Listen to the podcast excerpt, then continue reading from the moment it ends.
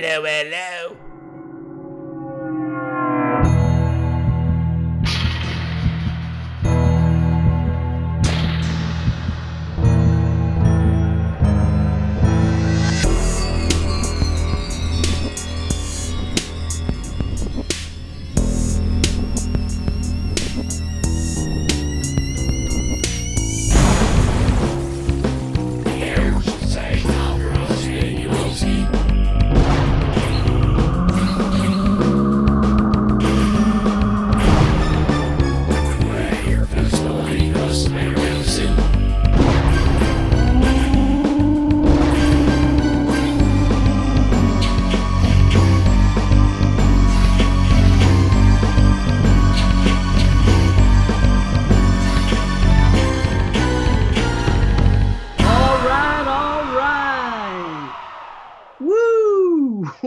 Welcome to the Exploding Heads horror slash cast. I'm, I'm saying it in the intro tonight, even the horror movie, part of me.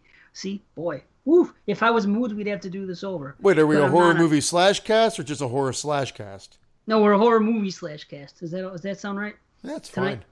I mean, we are this year. I never said it in the intro, but I'm feeling re- really slashery tonight because of what we're talking about, and I'm excited about it. So, Oh, the I'm first cut is Brandon. a cut above the rest. Yeah, I don't care. I don't give shit. I don't care. Christian, do you have a new name? I heard you have a new name. You've given a new nickname because um Christian Drome didn't work, so they gave you a new name. Is it true? is it a Cronin turd? Oh, David Cronin Cronin. turd. Or are we calling you Cristiano Lucian Hello Hello? How do you even say it? It's hard to say. Luciano Nobody- Hello Hello? See, I think that's it. Luciano Hello Hello? You got it. You got it. Yeah, you got it. You got it. All right, Brandon. what do I got for you? Um, I'll tell you what I got. Brandon has a new theme song. Check it out. yeah.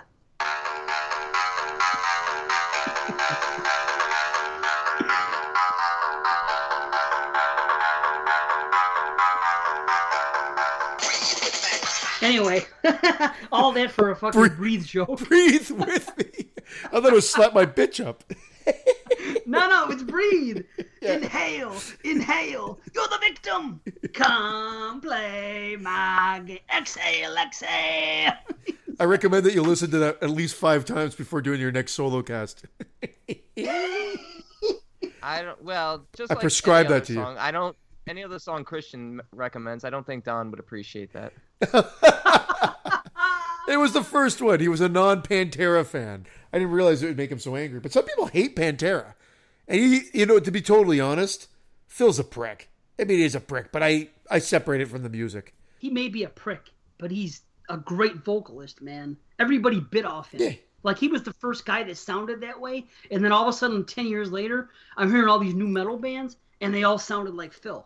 I was like, wow. But anyway, Dr. Phil? Yes, Dr. Phil. He is a good lead vocalist. yeah, Dr. Phil or Phil Anselmo? Dr. Phil. Phil Anselmo doesn't like Jews. Oh, really? Is that what his problem is? oh, he had a white Didn't he power make a moment. comment? Yeah, he had a white power moment. But Jews Yeah. are white.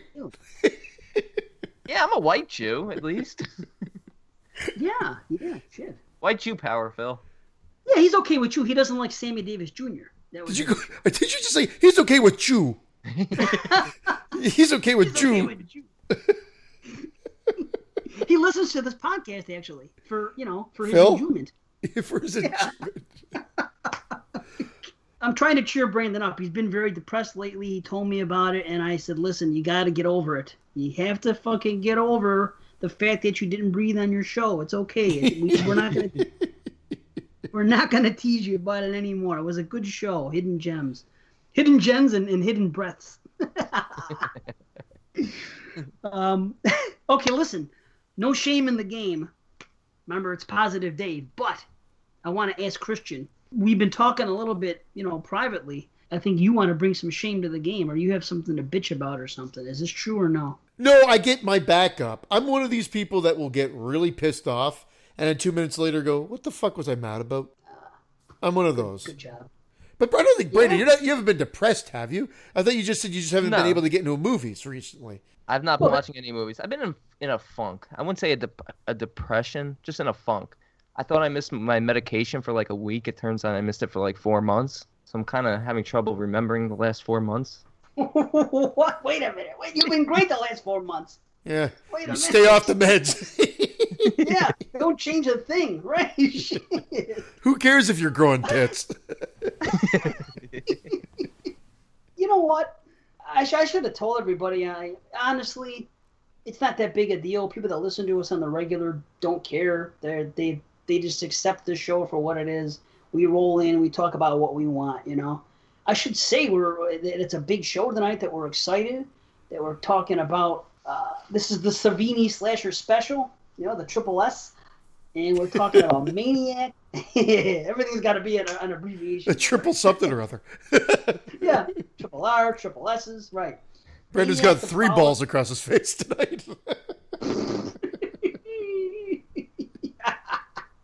I hope you're happy already, Brandon. I hope I am. you are good. See, he hasn't watched movies. When Brandon's not watching movies, I I take that as depression. I'm like, well, something's got to be. Nobody watches more movies than well, not nobody. Out of the three of us, he watches more movies than all of us. So when he is is trailing, I'm like, well, something's wrong here. So I equate that with depression.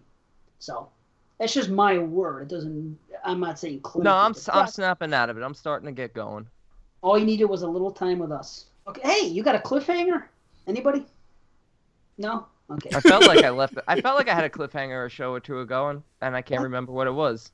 That's why I asked. I just have a note here that says cliffhanger. That's how professional, you know, I am. I, I just have notes. Notes for We- every damn We thing I do. definitely we definitely left a cliffhanger, Yes. but I can't re- I can't remember what it was. Well, we are going to revisit Devil's Candy at the very Yes. end of the episode.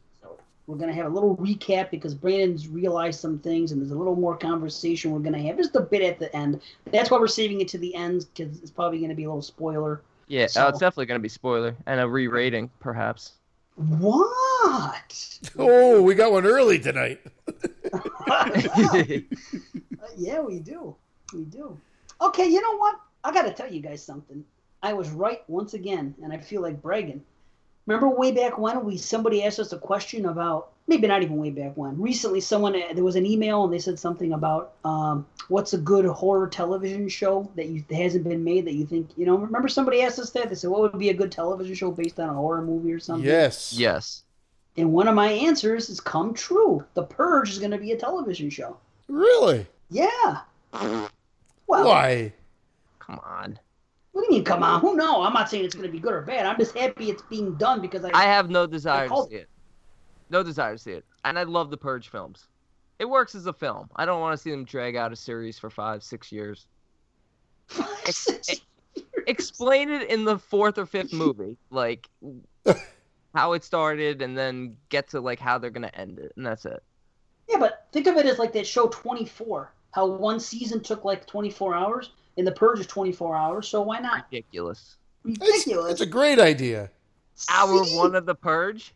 They don't have to call it that. I'm just saying it could be stretched out. You know, similar Wait, to the that. Purge is only twelve hours, so they can do two two purges in one season. Let's face it. Shows nowadays, Well, it depends. It could be six shows. It could be eight. It could be 12. Who the fuck knows anymore? Exactly. I like the I'm idea. not saying it's. I do too. Well, especially since I had it. So of course I like the idea. I'm just, I'm just, I'm just saying. Hey, Dave Z is right again. I'm, I'm on a roll. I was right about Friday the 13th. I was right about this. I was right about the Devil's Candy. Brandon's gonna say something later. Say, hey, Dave, you were right. So I'm happy. You happy. were right about one thing, but I still got a lot to pick with you. Ooh. Not not mm-hmm. bad stuff. Just we we were having a good back and forth, and I still have a lot of questions. But we'll get to it. We will get to it. I'll have nap all right. time during that point. if the audience isn't already napping as it is. Uh, oh, check it out. I want to ask you guys a serious question. Well, I don't know how serious it is, but I've, I've noticed a lot of people displaying stuff like on Facebook, like, you know, people like collectors and, and such. And I've seen like three or four or five people put this up in random places, and they're all excited about this house box set. Now, Ooh. am I missing something here? I've never heard anybody talk about these movies in a higher regard before. And all of a sudden, all of a sudden, just because somebody comes out with a box set, everybody's all loud and proud with these house movies. Well, I can't. I can't be hundred percent sure, but I believe on episode one when you were interviewing us and asking us about movies that got us into horror, I'm almost positive I mentioned House. Oh, you House did. And Fright, You House did. and Fright Night are the two films I credit. Same with Moods, which isn't really that weird because we're both the same age. So you know we started watching horror movies, you know, around the same time. So I credit. I love House. I, I actually grew up too. with House too as well. So I was excited to see that Arrow was putting out the two the two box edition, the two set edition. I'm not going to buy the the four one. I never saw House three or four. Eventually, I'm sure I'll check them the out. horror but- show is part three. Yeah, the horror show. I, ne- I actually never seen Oh, it. but really? You I don't. I actually don't need the four disc set. I'll go cheaper, half price. You know, thirty five bucks or whatever, and get the two disc set. But they put together nice editions. They have you know huge booklets, um, essays on it. Not that I ever read these things, but it's Essay. They're- Sorry. but they're nice. yeah, JP would love that. The it's got JP, it's got. JP. JP comes with it. It's like I need an essay. I want your disc. Oh, yeah, but they put together nice stuff. Arrow. So anytime Arrow announces stuff, it's usually with positive reviews. Even if it's a shit movie, they generally put out good stuff. I just find it a little humorous. That's all. That everybody's all about it. Like they're, oh, I can't wait to get this. I just ordered this. And listen, hey, I'm not shitting on them. Good for them. I'm glad they're happy. I just, I'm just, it just, I'm curious about. It. I'm just like, it did. It did seem to come out of nowhere. And as somebody who's a house lover, I you know I didn't even go that nuts over it. I have the uh, House one and two on on like double DVD or something, and uh, I'm not in a rush to upgrade it. I will at some point, but like I was like, oh, cool, nice. But but then again, I'm not a huge poster. I mean, people get excited when the Puppet Master is going to be all boxed up or Witchcraft. I mean, come the fuck on. ugh. My face. Right?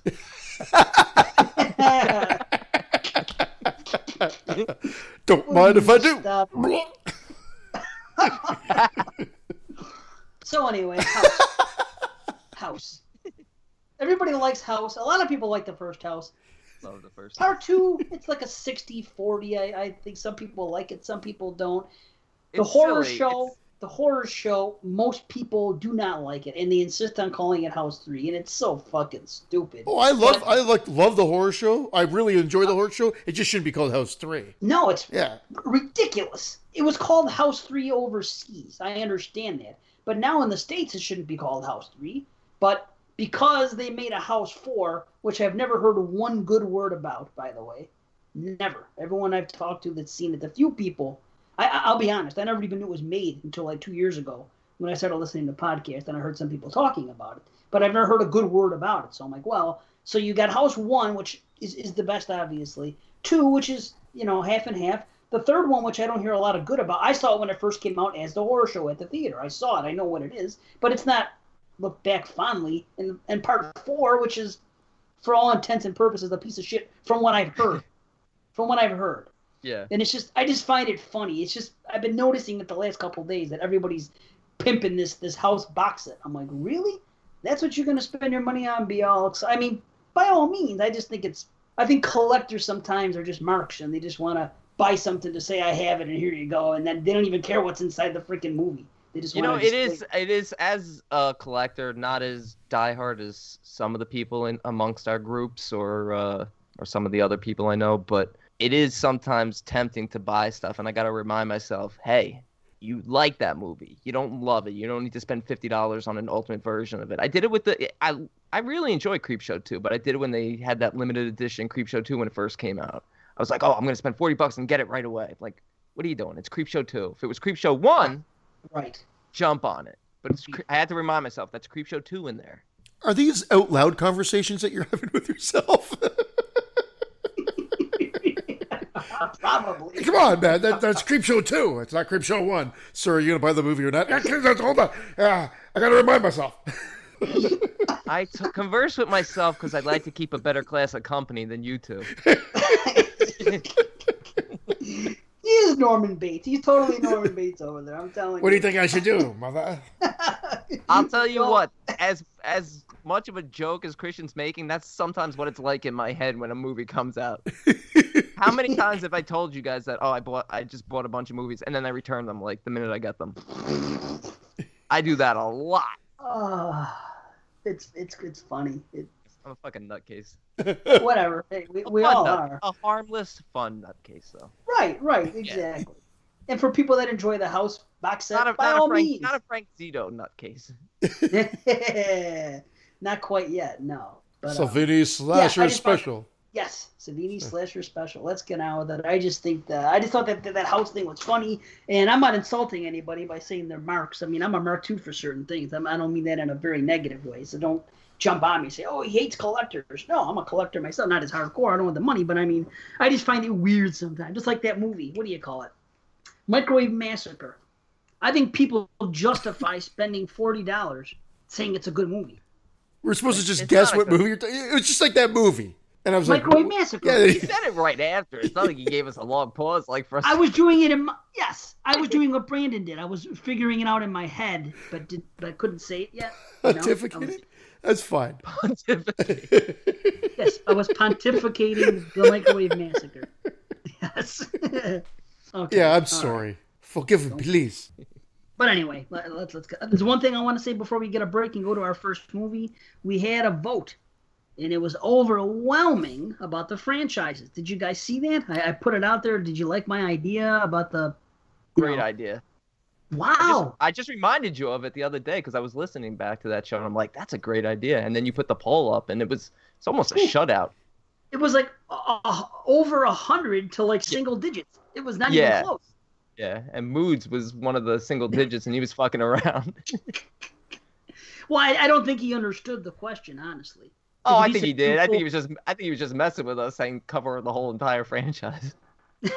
well, the reason we're not is because this is the everyone does the whole entire franchise. We're doing it like no. Again, we're being innovative. That's what we do here at Exploding Heads. We're doing our thing. No one's done it that way before. So guess what? I wonder if you're We'll still do- going to be laughing when uh, this episode, when we're not even going to talk about anything, still kicks episode 100 of 22 shots out of the water. I'm kidding. I'm kidding. Of course, it better Ish. blow us out of the water. Based upon what we've done on this show so far, it better blow us out Yeah. of the water. Let's let's get on with it. I'm gonna do a, a five podcast shout out again because that's what I've been doing because I, I love to do that to, for the community. Then we'll Well, take Christian, our look, he's he's only blowing five podcasts in Yeah, five a God. week, and not five every a week. week. That's all my throat can handle. Hey, What are you blowing little boys? What the hell is that? Why is your mouth so closed? I was trying to get that sound effect. Sounds like a baby Clydesdale. it sounds like he's blowing a baby Clydesdale. Yeah. Uh, So yeah, five podcasts. Check them out, and if you go and you never listened to them before and you like him, tell them that we sent you. So uh, I'm gonna name five. Girls will be ghouls. The podcast under the stairs. The girls in the back row. The hero hero ghost show and the new flesh. Boom. Check them out. Every I'm almost, show I'm I almost mentioned. positive he's shouted out three of these shows like on like 12 different shows before. Hey, I'm. Uh, it's That's a not a bad thing, but I'm pretty I'm- sure some of those are repeats from last episode. No, they're not from last episode. No, no. I have notes here to make sure I didn't repeat myself. Check me out on the ABCs of Hidden Horror. Oh, thanks. There you go. You did it for me. Three, three years later, we're on letter L. hey, people are busy. What can I say? Are they at Z yet? Yeah. Jesus. I know, right? Eventually. Oh wait, Z. Z for you guys.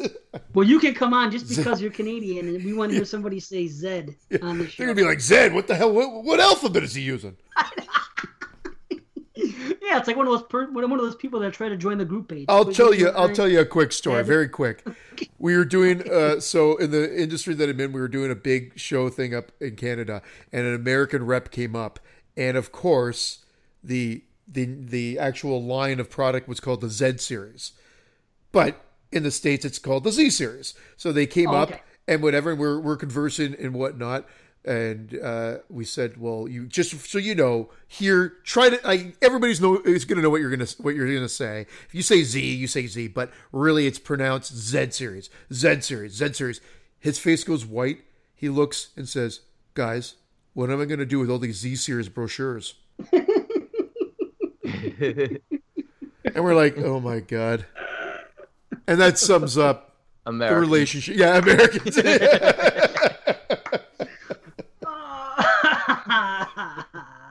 funny shit. Well, I, I can't even I can't even criticize the whole Zed thing because of the what you just said. I mean, it's it's crazy. Ladies and gentlemen, Mr. Dave Zed.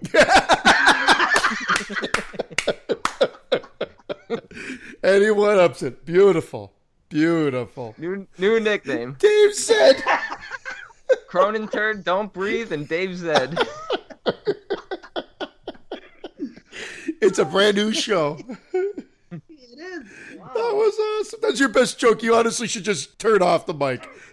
Uh, Call I'm it a night. now. I'll see you guys after the show. Have a great show. One more thing before break. We have 45 written reviews on iTunes. I asked for five more by showtime. I didn't get them. But everyone listening, five more will have a big giveaway. So just five more nationwide, or not even worldwide. Get them in there. That's it, iTunes. Do it, man. Do it. I got shit to give away, and it's just sitting here. So, so yeah, we're gonna take our first break. We're gonna come back with our first movie of three. Big show tonight. We're doing it alph not alphabetically. We're doing it chronologically. no, we're not going from A to Z. Sorry, no, no. Wait, wait, is M before B or after B? Uh, we're doing chronological. Um, Maniac came out first, and that's going to be our first review. So, All right, the first review of the night Maniac, 1980, directed by William Lustig. A psychopath troubled by his childhood abuse, loose in New York City, kills young women and takes their scalps as his trophies. Will he find the perfect woman in a photographer and end his killing spree? No. Courtesy of the B, courtesy of the B. Yeah, no. ah, shit. A spoil, spoiler. I thought you were No. asking me a question. They're, they're all spoilers tonight. Yeah, we should tell. I I think Yeah. people that listen to us know that when we do This these type of movie shows- came out 37 years ago, and even Dave Z has seen it. Damn straight, I've seen it. It's a classic. of course, I've seen it. It is a classic. You Can know, I say um, one thing? Yeah, let's hear it. Is this a slasher movie? Because when I watch Yes. it this time, this time I always considered it a slasher movie. I'm watching it this time. I'm like, this isn't a slasher movie. I would put this like with Henry, the Portrait of a Serial Killer style. I think it's more like exactly, exactly, but still a slasher. It- Okay. it- yeah, this is one of those rare ones that I still will count as a slasher, where because I don't know where else to put it if it's not a slasher. I was thinking Henry the whole time watching. I'm like, wow, this this is this feels so much like Henry. Such a good character study. In my breakdown on my in my sorry my digital library. I have like it Mad Men and Serial Killer and Slasher. I've got them separated. I do have Maniac in Slasher. So obviously it's there for a reason, but I've separated like Henry the Portrait of a Serial Killer. I don't consider a slasher. I have that in Mad Men Serial No, I- I Killer. agree. Madman, So- I think, is a slasher though, and uh, I'll tell you why. This No. movie's basically like Sorry, I meant Go ahead. I call them I call them not Madman the movie, Mad Men and Serial Killer is the Oh. title of my is the folder title and slasher. Sorry. no, Mad I, Men- that, yeah. that makes sense. Yeah, oh, you got it now. Dude, I Got got, it. it. I got it. Madman is basically like Jason Voorhees, except he's a little smarter and he's in the city. Madman. No, he's in he's in the woods too. Oh, you're talking did I say Maniac. Madman? I Yeah. meant Maniac. Now you're Oh, throwing me off. confused. Yeah. Jesus. the- Maniac, Mo- Maniac. You talking about Maniac Mars? Yeah. Maniac cop. You said William Lustig, right? Maniac Mars. oh, Maniac Zito. No, um, basically, Maniac. He's got mommy issues. He's killing. It's a lot like like Jason in a way. So he's he's picking off these women. He he, he worships his dead mother, and um, that's what I'm saying. He's like a city What a, boy. what a Jason. great performance, though. Really, like he. It's it's not Joe Spinell playing a maniac. Like I believe, like watching it, like this guy's an actual maniac. It's I creepy. feel like I'm watching. Yeah, he's genuinely creepy. Does a great job. the feeling of this movie, the feeling of this movie is so unsettling. It's dirty. It's gritty. You feel like you're in New York at the right at that, I guess, the turn of the decade or whatever like that, like 79, 80. It just you just feel it. It, it just he they really capture that. Audiences, I know I posted something to uh, our uh, our group page maybe a month or two ago uh, about reactions to seeing Maniac, and it was all negative because it was trying to push the agenda at the time, which was that it was just tra- misogynist trash. And I think for the longest time, it was just considered misogynist trash. But there's more to it than that. Yeah, because it's grounded in a much deeper issue. Obviously, that Dave's mentioned. You know, this Yeah. childhood trauma with his mother. But it's it, yeah, it's a lot deeper because I remember I was watching it again and I'm thinking to myself, I'm thinking, this isn't as trashy, as exploitative, as grindhouse as I remember it feeling years and years ago when I was watching it. It felt it felt much more like a real character study. Like I was I genuinely felt bad for this character. And to to Dave's point as well, Mrs. Voorhees makes a cameo, so to speak. Yes. Ah, you're yes, right. Yes.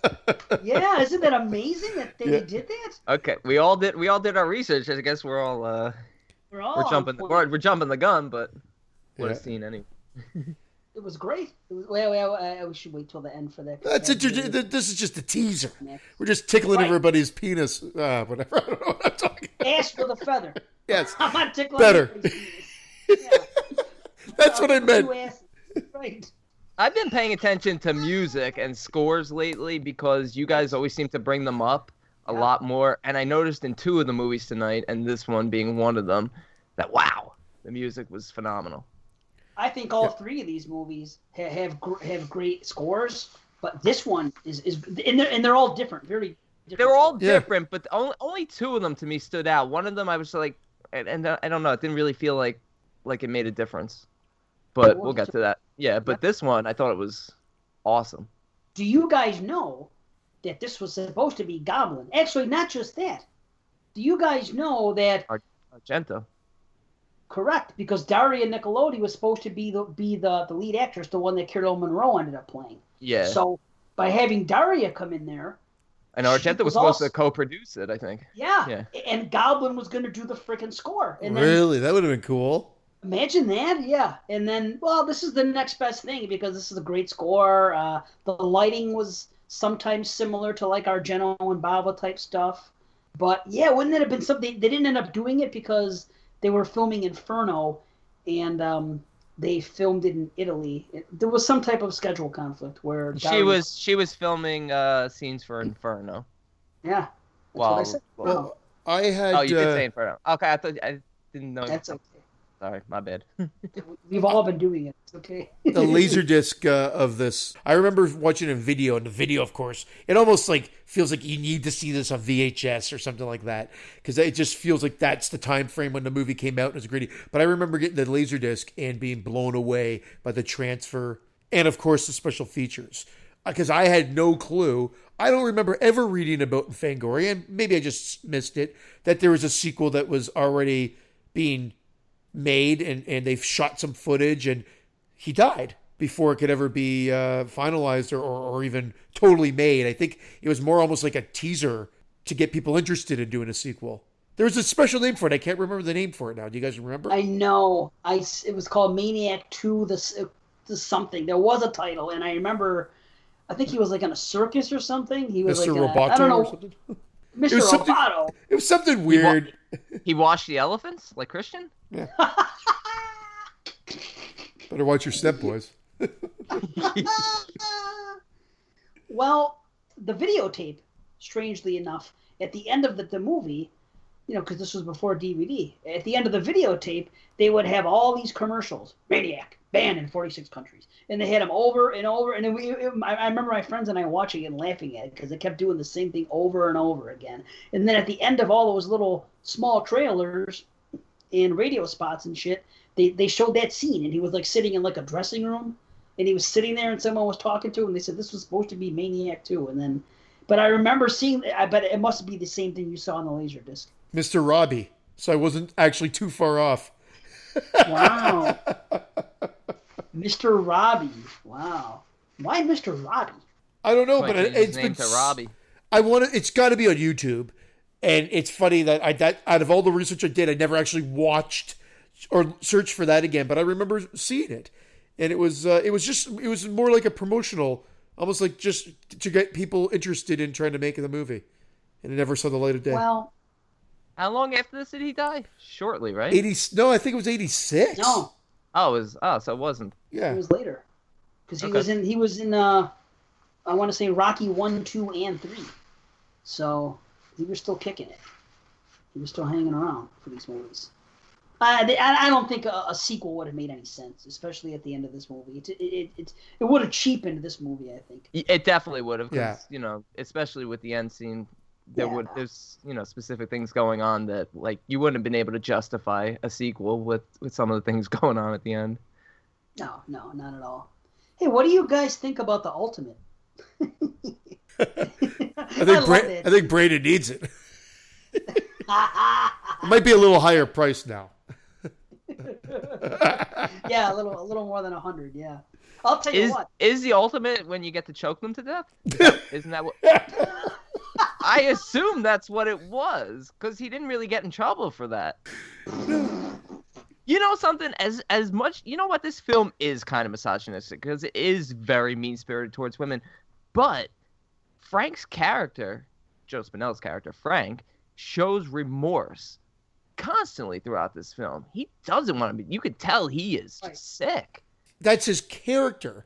So Yeah. it's I mean I mean that's his character. So the misogyny comes from his character. I don't think from the way the movie's presented. Exactly. I mean, yeah. His character is misogynistic because of his childhood abuses. So to say the film is misogynistic in a way, I guess it is. But I know the Yeah. filmmaker's intention wasn't to be like mean spirited towards women. We hate women. But the character is. Well, there's arguments It- that they were trying to do that. That they're saying, I- "Hey, this is what sells. Uh, we just want to get these women naked and dead. They want to And get maybe dead." They did. They did use, you know, what some adult actresses for uh, Yeah. for some of these women for some of the smaller parts, and uh, well, I mean, whatever. It's fine. It's still a good movie, though. I'll tell you, the women in this movie, and uh, you wouldn't think so. You would think that the Burning or the Prowler, they're they're more typical type slashers. I think that the women in this movie are, are the best looking women across the board for all three movies. I don't, I don't. I think they're all very attractive, except maybe the one hooker in the beginning that was telling the girl that he goes with. I think is very pretty. Although I don't know why she's dressed like a gymnast, but whatever. I'm a Burning fan myself, but I can see what you're saying about this movie. There's not. well. I'm telling you, there's not. There's not a, a bad one in the bunch. They're all very attractive women, except for like I said, the the one hooker. But I I think all because you know Carol Munro is beautiful, and the girl she's uh, you know photographing later. Uh, there's like three of them. They're all really pretty. The the, the girl at the beginning, like I said, the hooker. th- I think they're all very pretty in this movie. It's just it is. I I, I wouldn't have thought that. Uh, granted, I've seen the movie enough times. I The just- guy on the beach at the beginning, he had a nice mouth. Yeah. He And guys wearing- got killed. He was wearing well, he did, and he was wearing the Mrs. Voorhees sweater too. I think because that's where that's where it comes from. Everybody's wearing the goddamn Mrs. Voorhees sweater. I do admit two things. First off, so people don't keep yelling at the podcast, uh, he passed away. Joe Spinell passed away January thirteenth, nineteen eighty nine, at the age of fifty two. So it was eighty nine. 89. Yeah, I thought it was eighty six. I guess I'm just dyslexic and I got the six and nine mixed up. On top of the every thought, every time I watch this movie, still to this day, that opening slit neck, the girl getting her slit neck, has always bothered me. I thought it was really cheaply done. I I think they just did it fast. It just looks like the blood's coming right from the dripping off the knife. I mean, I know what it was, the tube on the knife. Like we know how it's been done, uh, but it just never. I, I just never thought it looked good. Yeah, the yeah, I mean that's a big issue. Is you know that first kill is a little shoddy, but the setup is great. She screams though. It's a right out of a Friday Thirteenth. Like she screams like crazy, and then the guy's still walking back like doo doo doo doo doo. Oh, That's true. I never thought about that. That's true. And when the guy gets killed, it's cool. You know, when he's pulling Yeah. and holding him up. Actually, Yeah, they're all good kills. And again, if you want to talk about misogyny, two guys get killed, and one guy, Tom Savini himself, the exploding head, uh, oh, is probably Mwah! the best kill. Yeah, it's the best kill in the movie. I mean, so he kills men too, but I mean, come on, serial killers usually have an mo and they usually target a certain, you know, they have a type. So it happens all the time. How many times do you see serial killers that have killed 13 women? Or, or, you know, a bunch of prostitutes in a row. Or it happens all the time. So if anything, I think it's it's realistic. If a guy is a serial killer and he's sick, like he is in this movie, that's of course he's killing women. Yeah. The most unrealistic thing is that he killed the two men, even though one of them is con- arguably one of the greatest kills in horror films. Period. oh the I mean, second the that's- second best uh, exploding head in my opinion, but beautiful Of all time, It's or, it's or so amazing. of all time. Yeah, I think the first one I still give the Yeah. scanners, and the second one I give the maniac. I was gonna say, can you imagine if they were able to to show the scene when he when he shoots the woman after, Oh, like a double exploding head? They probably, I guess, I, I'm thinking they didn't have the budget to do that. And there you go. You see the guy get it in full glory, and you just see the flash of the gun for the woman. Now, the problem at the time was they said that the guys get it quickly, and the women are made to suffer because she has to endure. Oh my God, where is he? Oh my God, where is he? Oh my God, there he is. Oh my God, I'm going to get it. And she's screaming and in, in dire straits, straits for a while longer. But that's a horror film. And I mean, I, I don't. And that's and that's his motive is to make women suffer. He's not really after men. He No, kills them almost to get to the women. That's why the first kill almost would have made more sense if he had killed the guy first, Yeah, based reversed it. on what you learn about the character and everything. All right. And it would have worked fine because Yeah. he's out getting the wood or whatever, and he could easily Yeah. get killed. And then, Yeah, could then he killed goes, walking back with the wood, and then Yeah. snuck up to the girl and did his business. Gave her the ultimate. The ultimate. Oh man. Well, I, I I really love this movie. This is the only one I I, I don't have it on Blu-ray. Uh, I have the others on Blu-ray, and I, I had this on DVD, but my DVDs are in storage right now, so I had to watch it on YouTube, and it was the best. I, but you know, I've seen it many times, but I just you know, it, it is what it is. But I've always loved this movie. It's funny because I was looking up the Blu-ray. And uh, actually, I'll say I'll say that for the end because I came across a one star review, and it got me on the started on this little. One star review of Maniac. I got it. Well, listen, I was looking for the Blu-ray to see how much it was and if I can get it in time and everything else, and I, I and I saw one star review because I was on Amazon. So then it, I, I kind of went down the rabbit hole and I started looking at one star reviews for all three of these movies. So I, I took I took one for each and I'm gonna read them. But Beautiful. Not right now. I just yeah yeah. You- I, I You were 15 windows deep into the porn. We have to bring you back. It's like Insidious. yeah, Gotta guide you back. Oh shit. Yeah, well, I really want to buy this Blu-ray, and uh, yeah, I me hope- too. The DVD, Yeah. I mean, it looks fine. I wish it had subtitles. I was actually able to find a copy online that had subtitles, because, like I said, it's sometimes it's hard for me to hear, especially when uh, when Frank's having the dialogue with himself. Oh, and that shit's brilliant. I love It, it, it really is. with It's some of the best scene, some of the best scenes. I mean, to be honest, it's pretty much him throughout this whole film. You know, I Yeah. didn't even realize how long it is before Caroline Munro comes into it. It's Mhm. it's almost it's almost like an hour into it, forty five minutes into it before she even appears, and then you know it's not a long movie. So Oh no, not at all. You guys really think that he's an artist, or do you think he was bullshitting her? I, think felt like he, thought, he was, an artist. Yeah. Yeah, exactly with the scalps and everything. The way Like he, he Yeah. made art with the mannequins and the and how how creepy is that? And it, just the scene where he's actually hammering the little thumbtack into it, it, putting the scalp on. It, it's like it's just so creepily done. It's so unsettling. Like the, every time he's in this room with those things, and how nonchalant he is when he's coming back from with a, a body, and he passes that girl. And she's like, he's, and she's like, hey, how are you? He's like, hey, how are you? Oh, Out Christmas, Christmas shopping? shopping? Yeah. And then, and, and he goes, and then he goes Oh, into his yeah. little, into his little hellhole, and you're just like, oh man, how creepy. That that's what makes it so unsettling. It's just, just because you know that it can exist. This is why. yeah, wouldn't you question what that was? I would have been. I mean, even though it was just a mannequin, wouldn't you have been freaked out? Like, what's this guy doing with a mannequin body? yeah. Well, maybe it's a Christmas tree, a plastic Christmas tree, because it's Christmas time and it's it's in a big bag. You never know. I'm 'Cause they said Jewish. I'm Jewish. Okay, it's um That thought never crossed my mind. Being Jewish. maybe it's um what's the, what's that thing called? A Hanukkah that's bush. big. A Yeah, it's too menorah? big. A Hanukkah My, bush. my Hanukkah bush is huge. Now I'm going to nitpick on a few it's- things Oh, before I can nitpick a few things too. You're gonna. All nit- um, there's only Oh. one thing I can nitpick on. the scene of dialogue at the dinner scene for me and or before it, it it's it's really it's really bush league. I actually don't like the writing and there at all. Yeah, I find it very weak. I didn't weak. think so at all. Yeah, It seemed normal to me. It Really? seemed very normal. yeah. No, I don't like, and I'm going to be the minority here. I, I don't know. It just did not seem well thought out. I thought it was kind of showing that he has this like genuine can blend into society type of side to him. Like he's really a sociopath. Like he's really almost charming in a way. Right.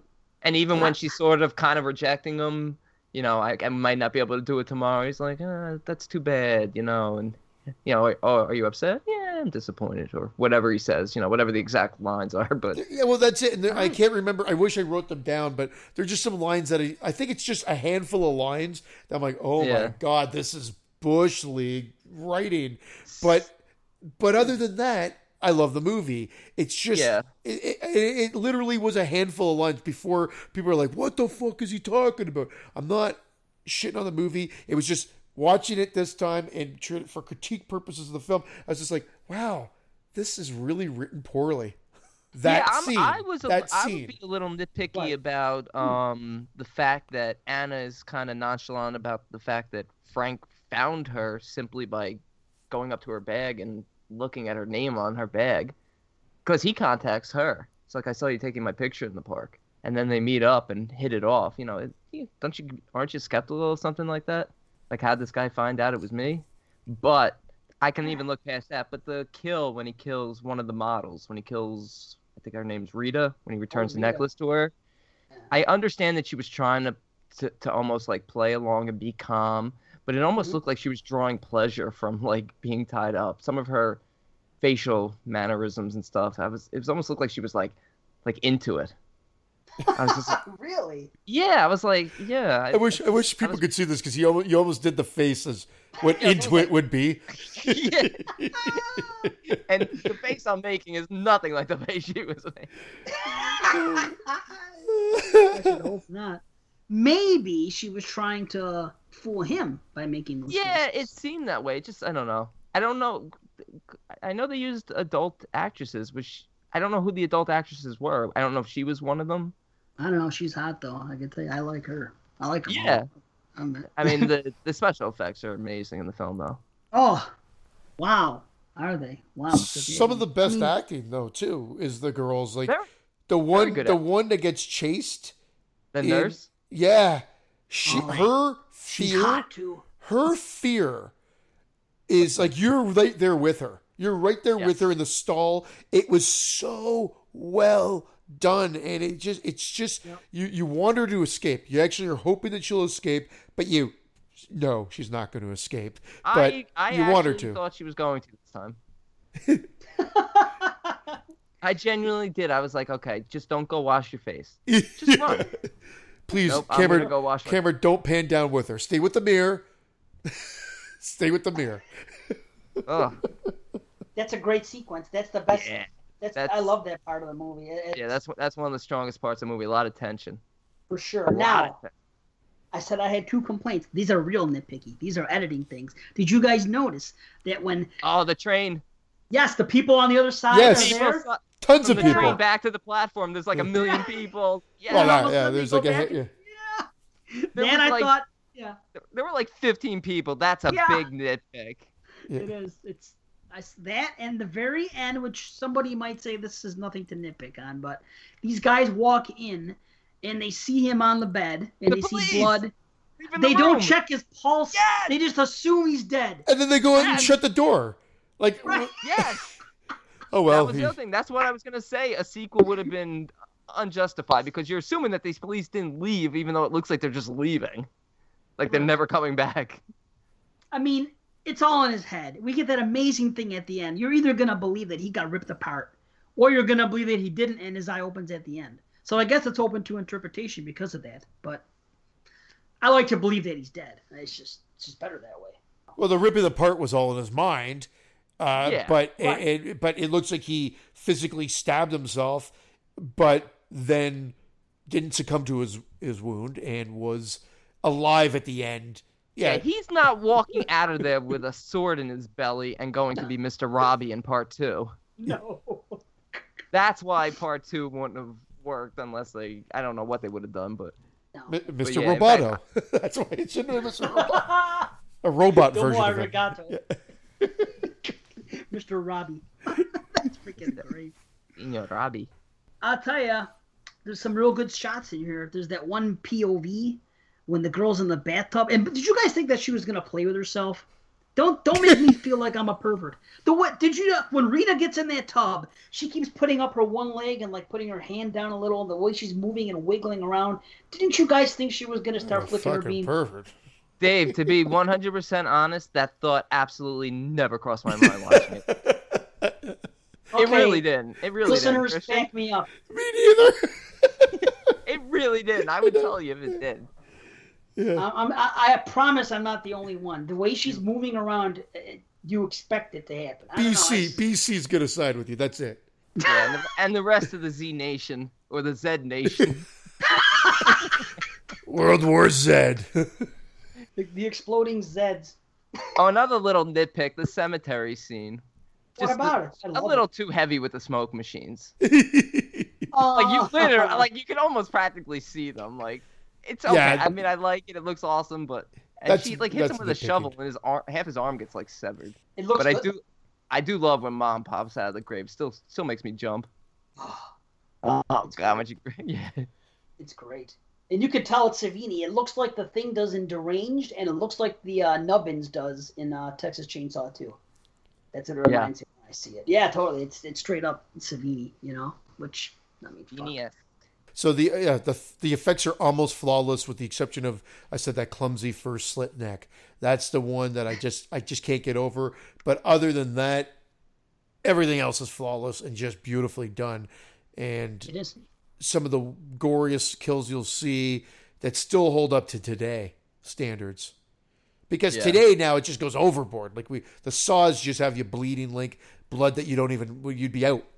You'd be out of blood. at- at- It's either it's either overkill or it's just bad CGI or there's no blood at all. Th- This triple feature is the template for how all gore should be in horror films. Wow. As far, as far as I'm concerned, at least in slasher films, anyway. Right, right, yeah. Slashers, sure. You know that this is this is this was the perfect amount of blood of showing it. You know, not overkill, not underkill. Oh, at the Yeah. time, at the time, I think it was considered overkill. I Oh, think it, yeah, it blew. It. I think it was just ahead of its time. Like people were like, "Whoa!" I think I even remember reading Gene Siskel walked out. I know they hated did it. it. I, I read Yeah. that too. Guess when he walked out after Savini's head explosion. Yeah, Yeah. That's when he walked out that early in the film and talked all kinds of shit. You barely see anything up to that point. You, know, Yeah. you don't even get to, you don't even know the character yet. He You said just- that level of violence couldn't couldn't be uh, redeemed with any any type of story after that. what a critic. Uh, You know the Maniac song? Did you guys know? Okay, listen to this shit. You know that you know that that Maniac song from uh, Flashdance? Oh, He's yeah. a maniac. Do you know the story about that? That it was written because of this? It had a di- it had different lyrics and everything. What? Really? guys notice? Is this a joke? Oh no, no, this is no. Oh joke. no! no, no, no, no, no, no. Oh, The guy how- that wrote how the dare song- you? Yeah. No, That's listen was to this. Dare you. dare you? The guy that wrote the song, what the hell's what's his name? Uh, Santabella. Give me a second. S- Hall? Sembello. Is Well, that's What's that? man eater. Nothing. man eater. Yeah, and Oates. Hey, No, stop listen. talking about yourself, Christian. There are two versions. there are two versions of the story of how Maniac was heard by this guy by the name of Phil Ramone. He's the music supervisor for the then upcoming dance film Flashdance. And he asked Sembello and his writing partner Mikowski to send in some demos for possible inclusion of the film. So now, what happened was these guys, Sembello and, and his buddy, saw the movie together, Maniac, and they after seeing it he wrote a song for it. And the original lyrics were he's a maniac maniac that's for sure. He will kill your cat and nail him to the door. I shit you not he wrote the song for this movie after seeing it. And because he's a songwriter he made a demo for it and this appeared on along with some other songs on a cassette and this guy's wife sent it to this guy uh, Ramone to freaking to listen for Flashdance and heard this song with those lyrics in it and said that's the song of course you have to change the lyrics for this movie and Maniac was born the song Wow, Wow. interesting. isn't that That's- crazy that is Considering there were interesting. no crazy. cats killed in the film whatsoever. I know Or, or nailed to a door. right that no but that would have been a good scene. If you just nailed a bunch of cats.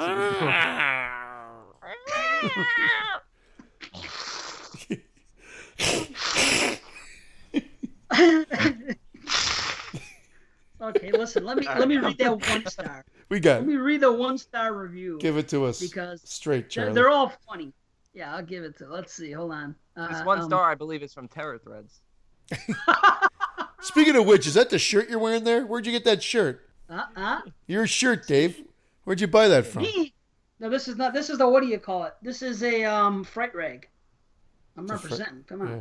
it's a You fright got, rag. you, got, you got the rag part right. It's a graveyard uh, Texas chainsaw. You can't even Yeah, get that- it. that's a rag, all right. All right, so here we go. Verified purchase from Delta One. One star. Maybe this movie was scary in the 80s. All right. I love horror movies, and the title of this film kept coming up as something that should not be missed, or something that brings out primal terror in most people. After watching some of today's horror films, this movie just lacks in comparison. I'm sorry, but this DVD just could not hold my attention. I really wanted to send it back after the first few minutes. I have seen worse, so I can't say it's one of the worst movies ever made. And I'm reading it as he wrote, one of the worst movies ever made. But it just reeks of 80s cult classics. What? N- Now, why is that an insult? I don't know, but that's Yeah. what it says. I don't like And it it's- because it's a cult classic. It's an '80s cult classic, the best decade of cult classic, one of the best decades of cult classic. Well, in his defense, in parentheses after that, he says, Now, don't get me wrong, there are lots of cult classics that I like and own. So, whatever. Maniac just isn't one of them. This film has enough cheese to make anyone lactose intolerant. Oh, Not to mention, uh, all the blood shots look like bright red Halloween paint. Fucking wrong. It reminds me of the kind of movies they used to show at all night horror features where you could pay $1 to get in.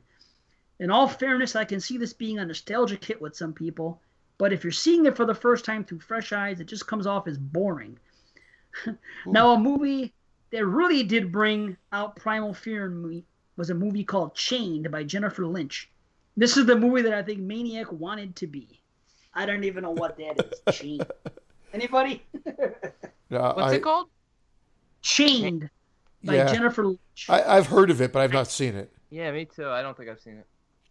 Uh, I, I don't know. I Um, th- cheddar, cheesy. Just that's well, that uh, there is dialogue, but he did, sounds like he didn't even get through to that part. Uh, that dialogue is a little cheesy in the part I'm talking about, but only certain oh, lines. you get yeah, yeah. But you're there's no way he's talking about that. Yeah. He's just.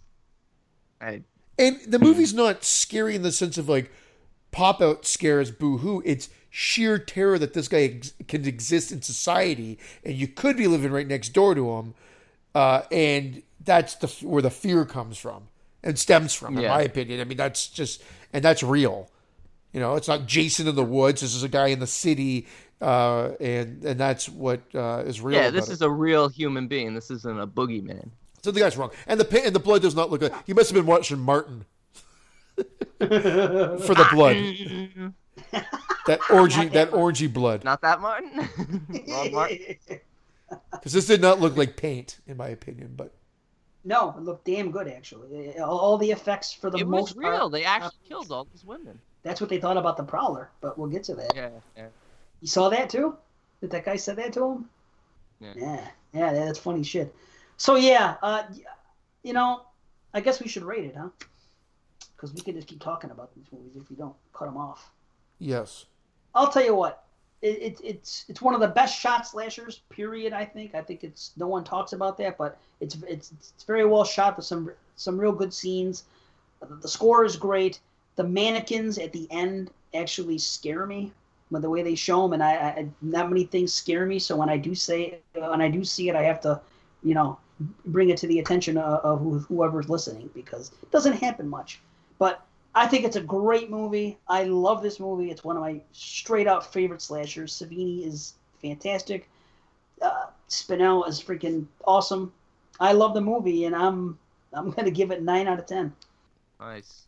I, I don't know why. I I guess if anything, I've always really enjoyed this. I always thought the gore was phenomenal. So as like a younger kid, I was just blown away by the gore, no pun intended.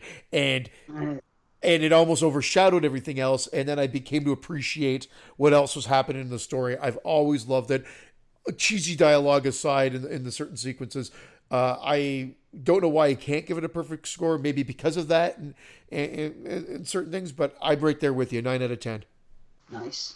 Yeah, I feel the exact same way. The you know the gore's phenomenal. I definitely appreciate the story of Frank, the psychological side of the story more now.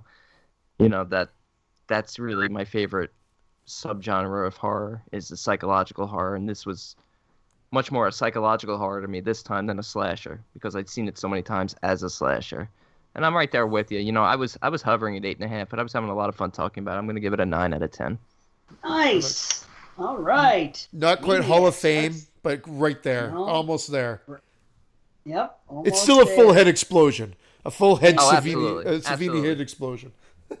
Boom. Now back to the head explosion. I think this looks great because they give you a chance to look at the aftermath of it, and they put it in slow mo. Oh God, You know, yeah. when you're comparing it to the blow up in the Prowler, I think the blow up itself in the Prowler looks better. But I think the the way this is shot and the aftermath of, of seeing a head in half going over the neck is, is so grotesque and so badass. Absolutely. that It takes it because of that. You know he Uh, was the one- killer in that scene too, right?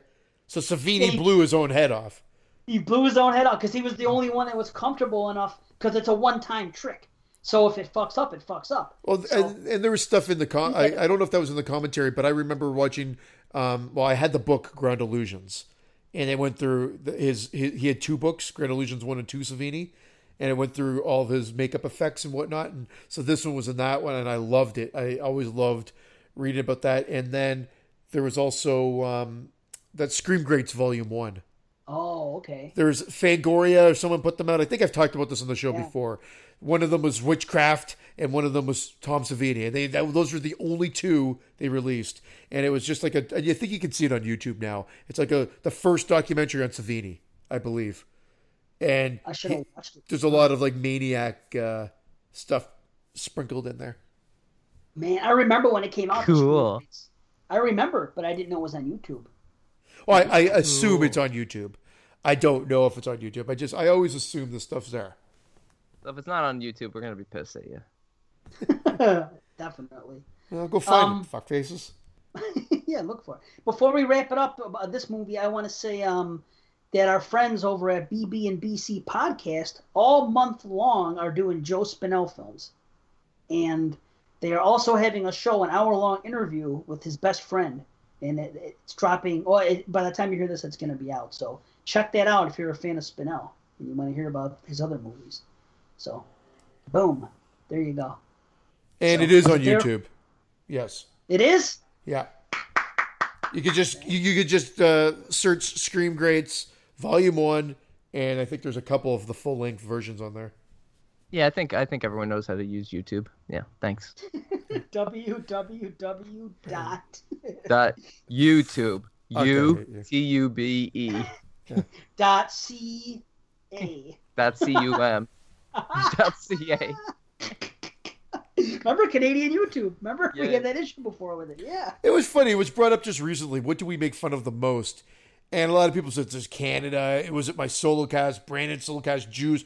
I actually do still think we make fun of 22 shots the most. I actually chose the 22 shots. I think we actually do make fun of them the most on the on the show, but I don't know. Does Mexicans? Do I think Mexicans was yeah. there too. Yeah. Oh no, yeah, so it, oh, count, yeah, it Mexicans counts towards is 22 shots. Yeah. Well, t- Yeah, so it, it, it, today we've done everything because from the beginning we've made fun of Americans, we've made fun of Mexicans, we've made fun of Jews. Like Canadians. it's a, it's like a stew. It's just, Say something bad about women. Say something bad about women. Uh, the chicks were hot in this movie. that's bad. Yeah. Well, no, but some people might get easily offended by saying something like that. This day and age, you know, you can't say nothing. Don't hold the door start. open anymore. Good start to the reviews. Good start to the reviews. Let's get into the the emails and the V-mails quickly. We have two emails and one voicemail and one message that was sent on Facebook.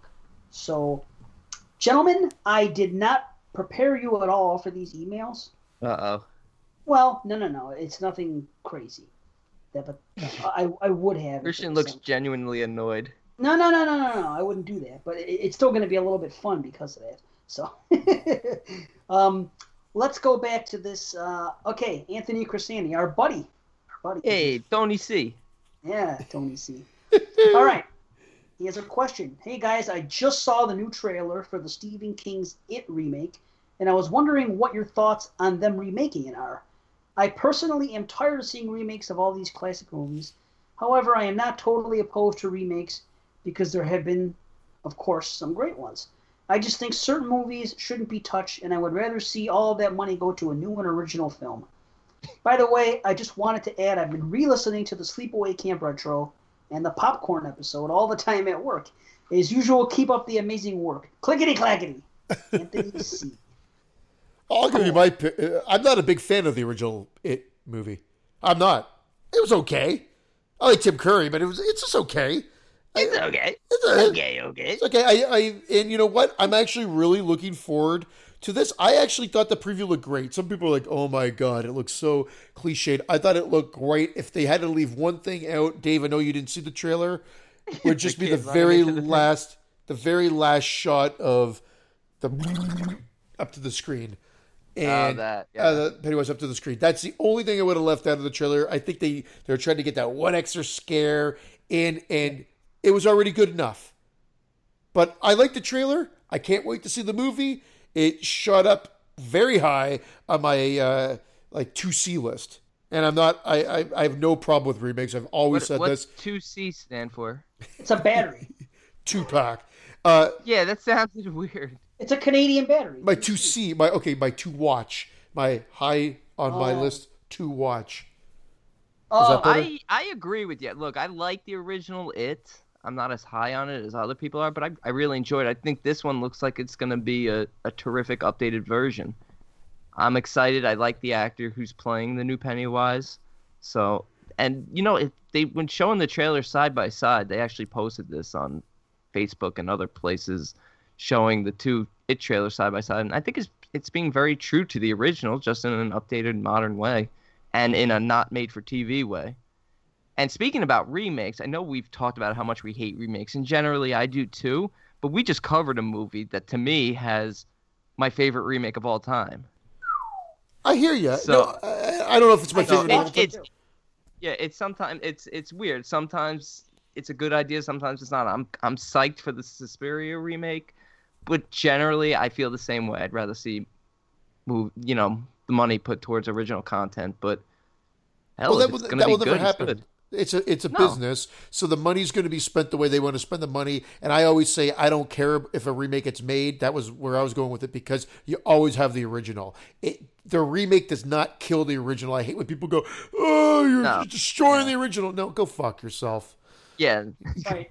You destroyed Yeah. No, that's- childhood. That's true because actually Lucas? sometimes I think a remake would be better than another sequel in the case of Hellraiser. Stop putting out these shitty sequels and do this reboot, reimagining, whatever. This sequel to the original or have whatever they're planning on doing. I know we talked about it when we covered Hellraiser that, you know, Kirsty was supposed Christy was supposed to be back in it and whatever. Christy, Kirsty, whoever the fuck, Kirstie Alley playing Christy.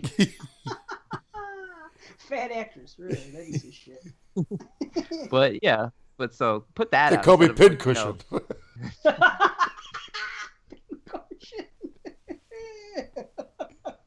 I agree, Brandon. Oh, I, I, I, ha- agree. I have some sites to show you. The Washington know- Monument. I don't know. Sometimes I'd rather see sequels than remakes. Like, I don't know. Like when they're making the Halloween, why not just stick with the, the sequels? And why not? And like what they did with Chucky, they didn't remake it. They they, they make sequels. I like no, old 'cause the, school the sequels. sequels. Are, the sequels are still working. Are Yes, if they're still the case of working. Chucky. You know, at, at this point, it's like Well, come on, Somebody Friday the Thirteenth. Friday the Thirteenth. That last one could have just as easily have been a sequel. It could have been part Yeah. twelve, It- Ooh, or that- whatever you that's want to what call I it. mean when I kind of say remake. It can. It doesn't have to be like a direct remake. It could be sort of like a, a sequel, but it's it's original. Right. Or Evil Dead. That could have been a, a sequel too. That could have been Evil Dead Four. Who's to yeah, say? e- even though I told you guys I haven't seen that yet, but I understand Oh, what you're saying. And I haven't seen the It trailer, which is what this whole thing started with. But I am gonna go by everybody else Everyone's saying that they're really excited about it, that this looks good, and I'm to trust everybody enough to say I'm looking forward to this. And I don't care about uh, remakes.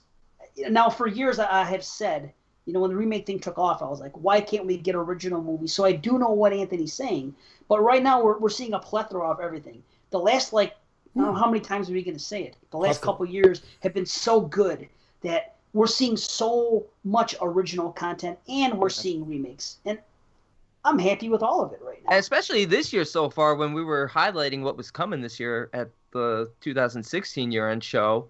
We were talking about this is going to be the year of the sequel. And meanwhile, you know, here we are mid April and it's, you know, we've had, seen a lot of original content, a lot of great stuff so far. Uh, agreed. Yeah, so, it's just the two sequels. If, the two, and they both bombed. Yeah. Oh, Rings. Yeah. No, oh, yeah. three sequels. Sorry, Rings, Underworld, and Resident Evil. So what does that tell you? Those are those were yeah. three big budgeted sequels that have bombed. Yeah. So yeah, well, there's always going to be original content. Yep, but I do not have a problem with remakes. I used to. Uh, the way I look at remakes, I look I look at TV shows now. I'll give anything a chance.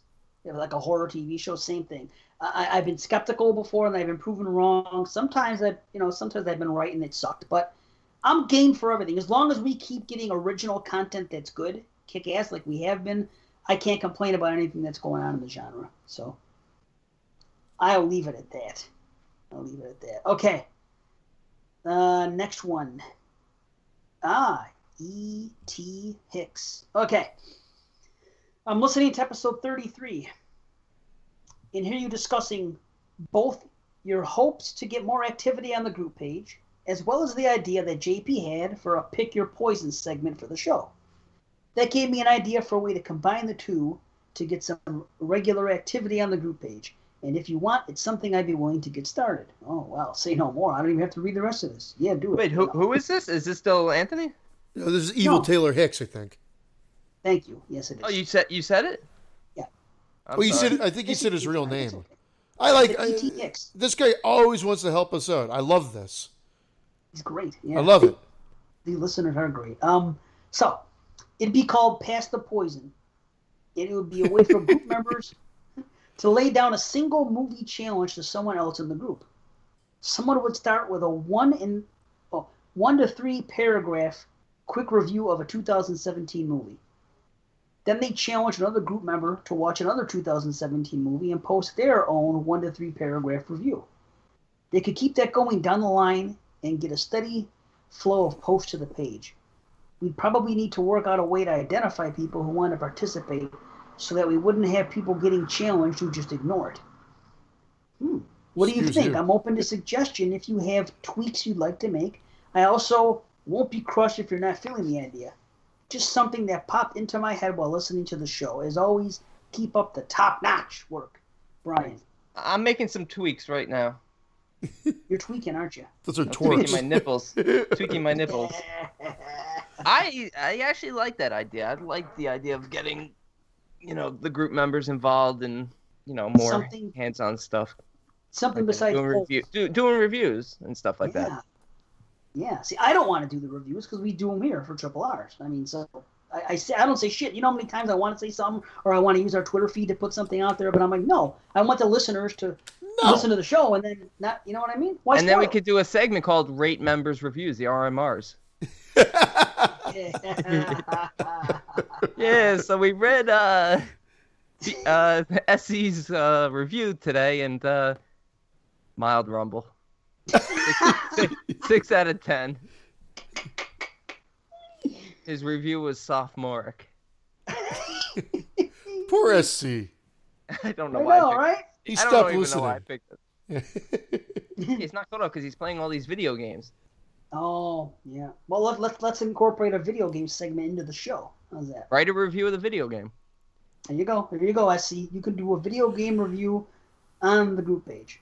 There you go. Along with a movie review. Because, yeah, this is a good idea. I like that idea. It's Thank you, too. Evil. Yeah. Yeah, Evil. Yeah, do it.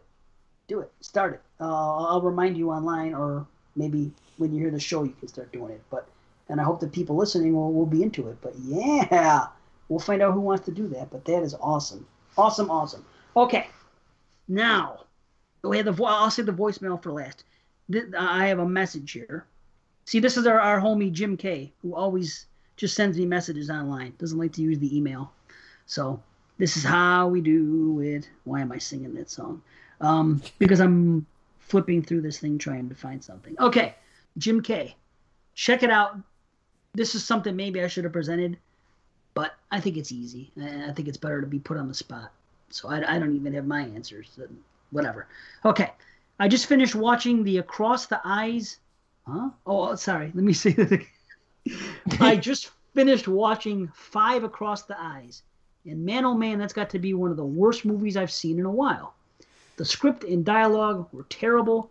The cinematography was brutal with a silly gorilla style, which is okay in some movies, and there wasn't even a story. The acting was just amateur night. The worst thing about it was that it made me angry and not in a good way.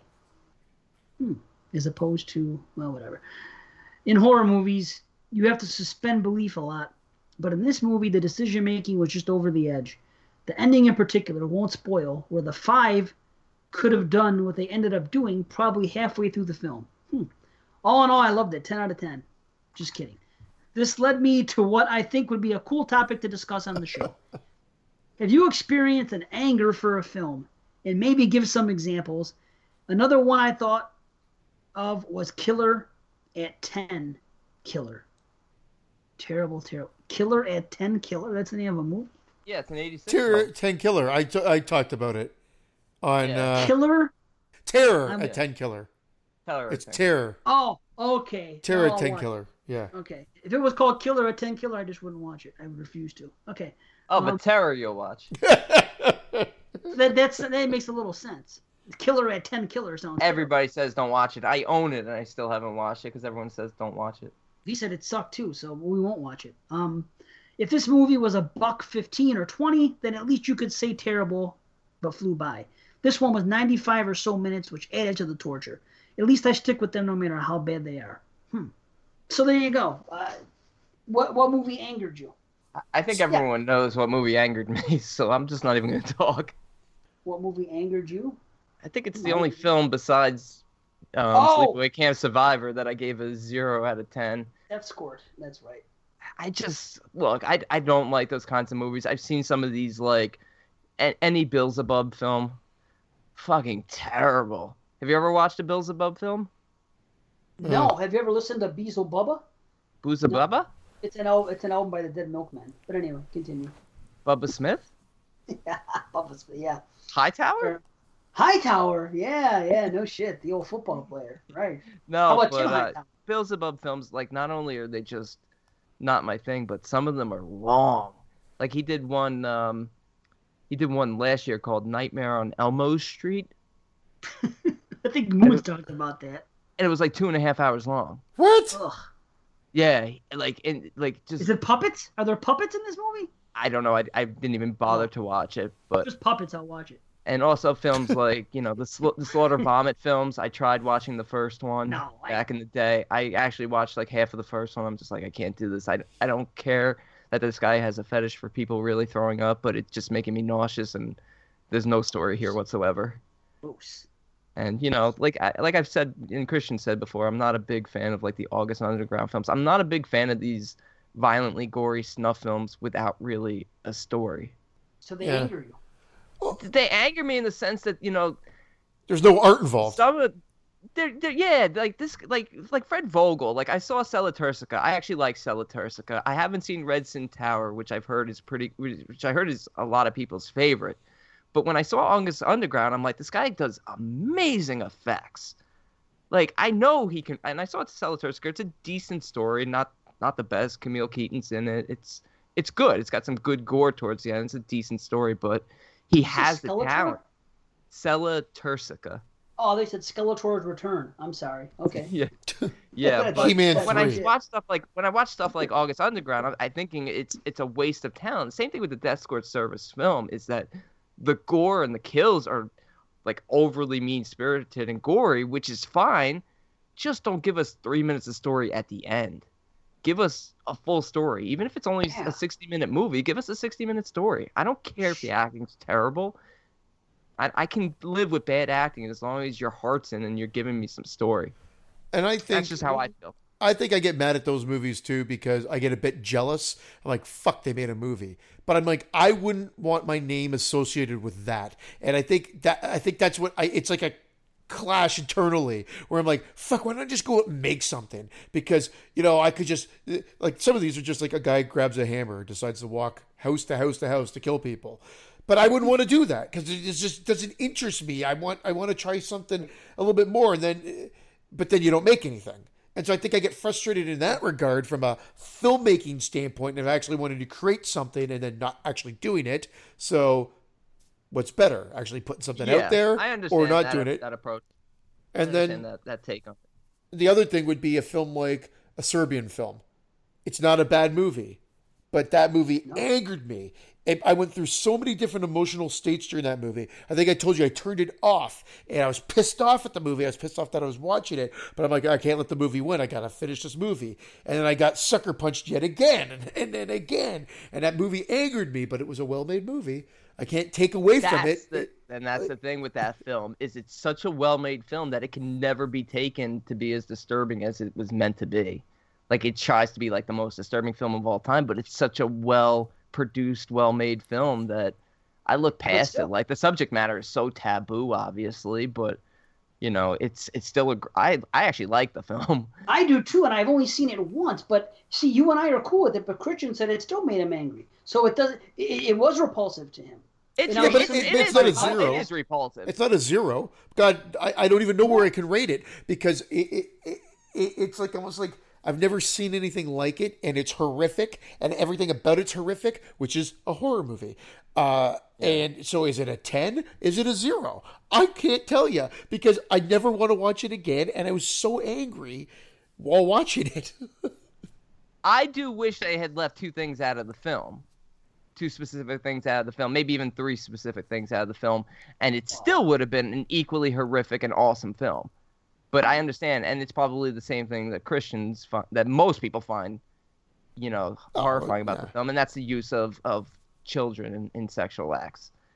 Well, Yeah. yeah. nobody wants to see that. No, I I mean I but I feel like they could have made an equally disturbing, effective film had they kept that out.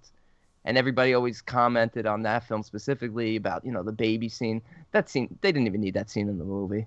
That scene was nothing. I remember It's, seeing it's, that movie. yeah, it- it. it's That's nothing, but they but, but it's not even needed. And you know, I mean, I know the that crazy director in the film is talking about, chi- you know, baby porn as like his new. They could have they could have Right. edited it around that and done. You know, he was a nutcase to begin with. They could have. He would have been equally a nutcase had he not said that line. So I understand that. I feel dirty when I when I watch it because of those things. I've only seen it twice, and, and I own that nice three disc edition because the soundtrack was pretty cool for that and uh, stuff like that. But you know, uh, you know, I'll probably watch it once every five ten years from now on. You know, that stuff doesn't make make me mad so much. What Christian was saying, well, actually, what both you guys were saying earlier about seeing these movies where you get great gory kills and there's nothing else going, I could see that. Because all you got to do is stick them in a summer camp and, and, and film some kids and then have them get whacked off. Uh, whacked off. Have them get whacked, you know? what kind of movie are you making? I meant to say bumped off. And then I said I was thinking of whacked, so I said whacked off. Now, now I should be doing a Serbian film. Good God. And the oh, problem is, most people can't even do that right. That's the problem. Like, holy shit, the formula's not that crazy. You do, and you said it, Dave. Most people don't think of dialogue when they think of a slasher. But if you don't have colorful dialogue, you're going to be sunk because you could have a setting, you can have good kills, but if it's boring in between, we got we're going to have some problems. And hey, we're going to be talking about a summer camp movie that Right next. right next. So I don't know if that's a segue. If there's something else we need to talk about. If there's other emails or whatever Well, first. I have to uh, give my answer, and then we have a voicemail. And then Oh no, that's let's But get to the movie. I'll say that. skip your an- skip your answer, Dave. We don't my want to hear answer. it. my answer will be quick, and it's been heard before. See, my, I took this question a whole different. Actually, I just read it like an hour before I went on. I said, okay, that's nothing. I know, I know what my answers are. So here's what pissed me off: Halloween Resurrection, Halloween Colum Resurrectum, that piece of shit that never should have been made. Of course, that pissed me off I, I didn't even know what I was thinking going to the theater that day, knowing how great H2O H2O ended, and saying a perfect end to a villain and and a franchise. Why did I go opening day to see freaking Resurrect them? I don't know. But I was in there 10 minutes and I was immediately pissed off and I said I'd never watch it again. I've only watched it for podcasts since. So that pissed me off. Jason Goes to Hell as a Friday the 13th fan. That that's like I, I think I, I think that they were trying to troll us. I really think that they were trying to piss people off because it was ridiculous. So those two movies angered me. Um, Christian, And- he's genuinely angry. Like Yeah, I we were talking about like being angry, even though we Oh, I kind of weren't. He's like fuming over. He's he's he's in a plum rage right now. He was okay with newborn porn, but Jason goes to hell. No. Dave, we with my just we just had a joke that Christian doesn't even know about. Nope, but he'll know it soon. It'll Yeah. be making the rounds. In What the joke- what joke?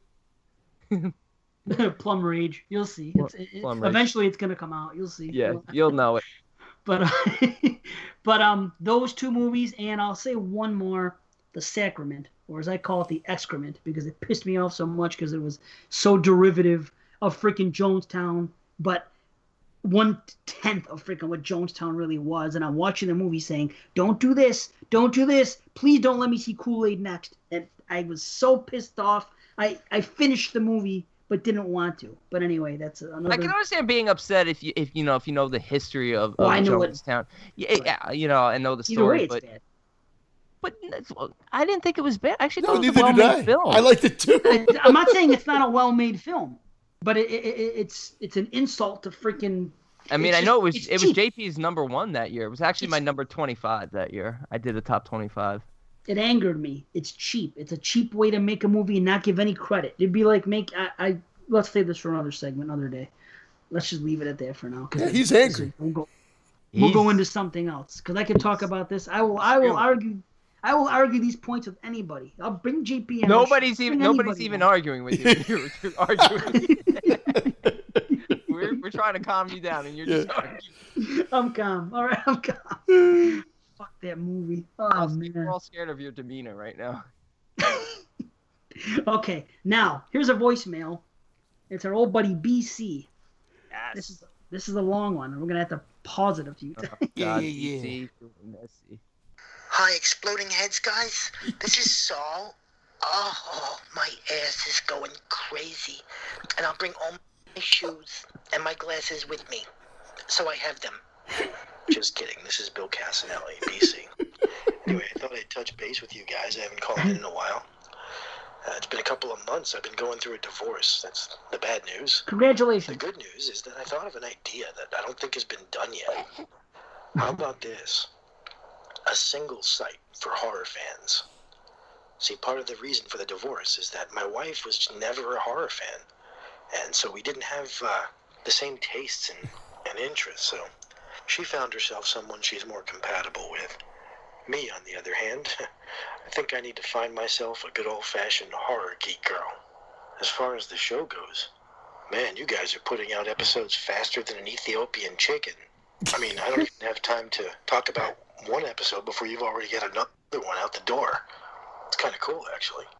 As far as the solos go, hey, Brandon, I liked yours the best, buddy. That's right. Yours had the best ideas. Brandon, don't breathe. You know it. Hidden gems or the win. Boo. Did you hear? Did you hear what he did? Wait a minute. Wait a minute. I talked right over it. I'm notice? sorry. Did you notice it? Hold on. Listen to that again. Listen closely. Hey, Brandon, I liked yours the best, buddy. That's right. Yours had the best ideas. Brandon, don't breathe. You know it. Hidden gems or the win. I kid because I love. Brandon, I did vote for you as my favorite of the solo. So take that, Dave and Christian. Hey, Brandon, they say there's safety in numbers, right? Tell that to six million Jews.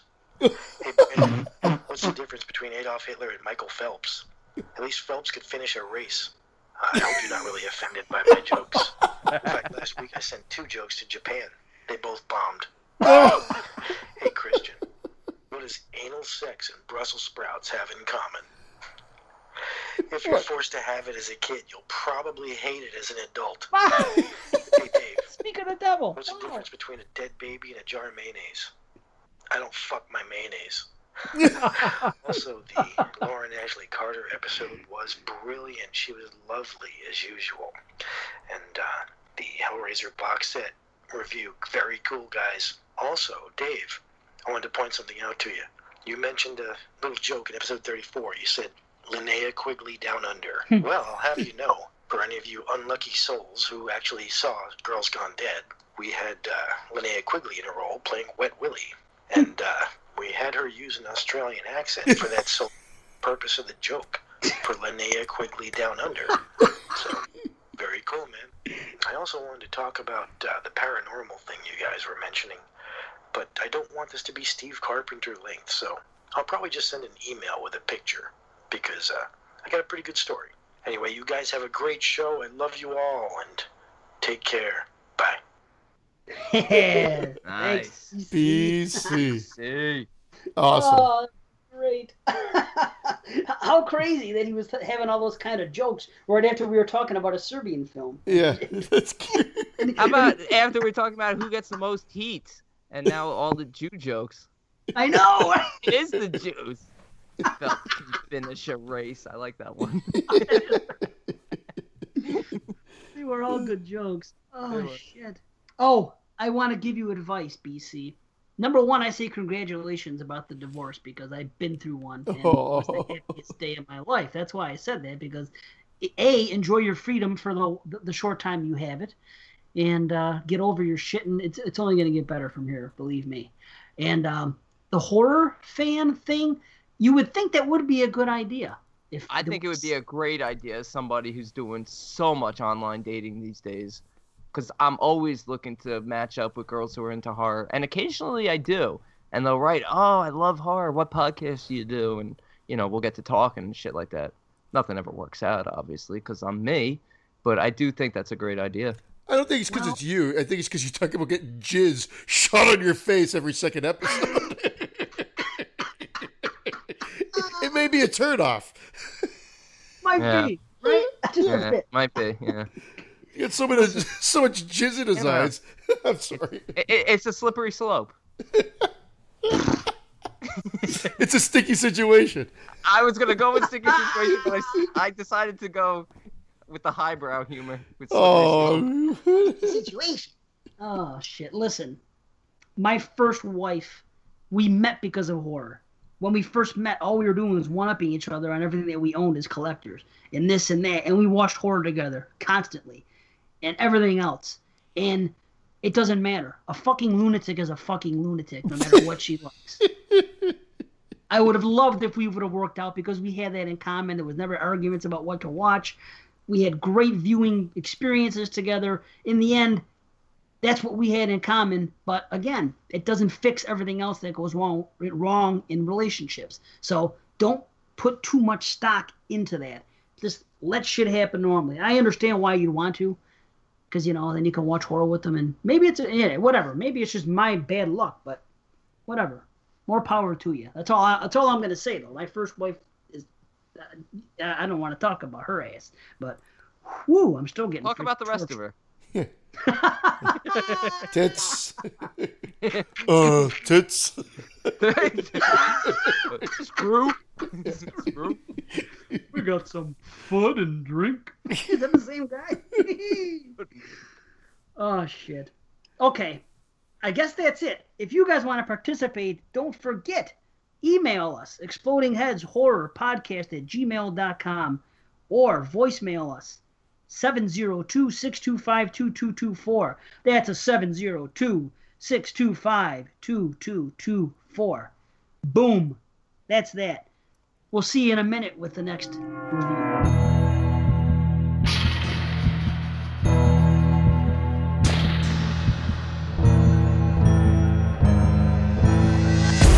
All right, next up, The Burning, 1981, directed by Tony Maylam. A former summer camp caretaker, horribly burned from a prank gone wrong, lurks around an upstate New York summer camp, bent on killing the teenagers responsible for his disfigurement. Bum, bum, bum. Hey, hey, I'm I'm boining here. I'm boining. Hey. Saul? Hey, hey, hey, boiny, boiny, I'm boining. Yeah, this is filmed where I grew up. North Yep. Tonawanda, New York. Amazing, and I still don't know where it's at. Like, I know where North Tonawanda is. I don't know where the hell they filmed this movie. I put pictures up online. Uh, I, I've asked for help. Uh, don't know the climax. I have no idea, but I did learn that that was actually filmed in a, a deserted copper mill or something like that. You know all that All I- shit at the end when they're Yeah. walking All I through all heard- the All I heard was you talking about help climax. Okay, here, uh, here, here's I like I said before, I continued on with it, and I, I was looking at more one star reviews. So here's a one star review for The Burning. Verified purchase from Medinas. So sorry I bought this one. This was such a lousy movie. Being the huge capital letters horror fan that I am, I had never heard of this one. What? Okay. Uh, that should, in capital letters, have been a clue. but after reading the reviews, I was encouraged. Compared to the old greats like the original Halloween, Friday the 13th, and Nightmare on Elm Street, this had such promise. But there was so many characters to keep track of. What? Not that I cared about any of them. And the end was so lame with that stupid looking gigantic pink head in the mind shaft not mine mind Pink head Or- shaft? What the hell is? Is he watching a porno? This is watching like a Pink head, bad Jeff. VHS cop- copy. I don't know. or where he was who cares oh well live and learn don't waste your time and especially not your money on this one You know what I think of that review? I give that Well, review one I star. actually cared about all these characters. I thought these characters were great. It's a fun movie, man. I, I've come down I on could this keep track thing. Of all of them, and there were like fifty of them. I, Yep. I've I have such a love hate with this movie, as in I love it so much. Like a Friday the Thirteenth movie, I feel like I could tear it apart, and we did on TJF thirteen. And I, you know, when I do it, it's out of love. Like the day for night photography, it's so ridiculous, but it adds to its charm. It adds to its charm. Holly Hunter not saying a fucking word in the movie adds to its charm. the the music, I love the music when he gets i out love it too when he get and when he gets out of the uh, the burn hospital and he's heading down to s- before he gets to horror. streets That music is beautiful. yep The music, the music in this is fantastic and well, as well, Yeah. Oh, it's great. and great. fantastic and well. It's fantastic and well. it's well Now, Fantastic and doing well. the one the one quibble which is common in some horror slashers but not so much anymore but it's that after that opening prank which we'll get I'll get back to goddamn we'll get back to that is Oh, the um the hooker gets killed and then there's nothing for like 45 hour. minutes or Yeah. or longer it's a long haul i think it's closer to an hour it might be the 50 minute mark before Yeah, the would- deaths the bodies start building up Yeah, I was gonna say even in total, I think the one thing this film could have used was a few more kills. Well, because everything happens on that damn lot raft. Pe- The raft Wow. is great, but there's still so many characters left alive by the end of this film. Usually in a in a summer camp, you know, in a camp slasher, usually it's one or two at the end, and here it's like there's like eight eight survivors probably, maybe more. Oh, there's yeah, there's a ton, which I like. I like that kind of gives it that that Friday the Thirteenth Part Two, where a group of people survive, yet we s- I saw a don't I bunch of don't people mind. get I just killed. wanted a few more kills. That prank. Let's go right. Let's go back to the beginning. That fucking prank Oh my god, where did they get a human head from? with with with Right. maggots and everything else, and the, and then the and then light it with the candles. Why would the candles be the the icing on the cake, so to speak, to to make this the, the best prank ever? Why? And then he wakes up to say, "Ooh, ooh," and he kicks it, and instantly kerosene. He's got kerosene right beside his loft. Everything goes up. They don't even try to hide the fact. hand onto his bed. They don't even like, try to hide the fact that he's wearing a like a fire outfit. One of those fire retardant outfits, like it, you totally see him. Like they could have edited it a little bit better. now No, you can they don't care. Oh, you think it's because of Now DVD and Blu-ray? Is this how? oh is this how- absolutely Is this how summer camp was in the '80s for you guys? Were you guys beaten by the caretaker? I mean, they're getting revenge on him. It's like I don't like him. He beats me. Well, that's an old story. That's it. It, it was this is something that circulated around this area. They actually made a documentary about it called Cropsy a few years ago. But Oh, I saw that documentary. That's a great documentary. now that was made because of all these campfire stories in Western New York and, and in New, New Jersey and, in, Yeah. you know the Eastern states about uh, a, a guy named Cropsy. And it, this movie was originally called The Cropsy Maniac, and they ended up changing it for I don't know don't know the reason why to The Burning when Or the, or the Greasy Maniac. or The Greasy Maniac. Right, That's right. why he went up so quickly because he was all greasy. Okay, there's so many things. Um, the candles. I, wonder- think they needed how do the you think- candles so we could see. Right. Yeah, so they could see, so they could see skull. the skull. But how do you think That- JP would feel about the worm placement on this? Because JP's biggest beef with Zombie was bad worm placement. I think he's okay with these worms. JP, let us know. JP, let us know what you think of the Burning's worm worm placement. That's was seriously one of his complaints about Zombie. Yeah, when we did the Lucio Fulci show, I haven't let him live it down since. Yeah, you shouldn't. actually said he said bad worm placement. We torment them for it. Bad worm placement. That's fucking Like- great. You're nitpicking now. I'll tell you something. I, I would rather look at Cropsy when he's burned than the way he looks when he's in bed when he's a regular human because it, I can't look at him. Like The you know nose? how I have issues. Yeah, yeah, that nose, the way his nose looks, and how you can see all the hairs in his nose. It grosses me out. I I, look away when I watch this movie. I'd I'm rather not see kidding. him burned. I'd rather see him Yeah. burned. His nose looks better burned. I'm not kidding you. And I've seen him recently because he did an interview on the Blu-ray, and doesn't look as bad as it did then. Of course, back then he's laying down, so you can see right up his nostrils. I mean, we all look bad probably if you look up our nostrils, but you couldn't help but look up his nostrils because the way his nose looked. It was just I, I I don't know. I can't look at it. How about this being a Miramax production, like one of the early ones? The Harvey- Weinsteins. Harvey- Yeah, dude, I, I I learned this. I I, I heard your about cousins, yeah, well, as Brendan. well, listen, no, dude. My cousins. No, they used to um they used to be these things out here. Like like when concerts would come and they, when I was a kid and they they were per, they were promoted by a group and I forgot all about it until I watched the thing the other day when I watched the um the commentary. And they used to be promoted by something called Harvey and Corky. Have you ever heard of that? Maybe you did. Corky in Burger. Canada. Yeah.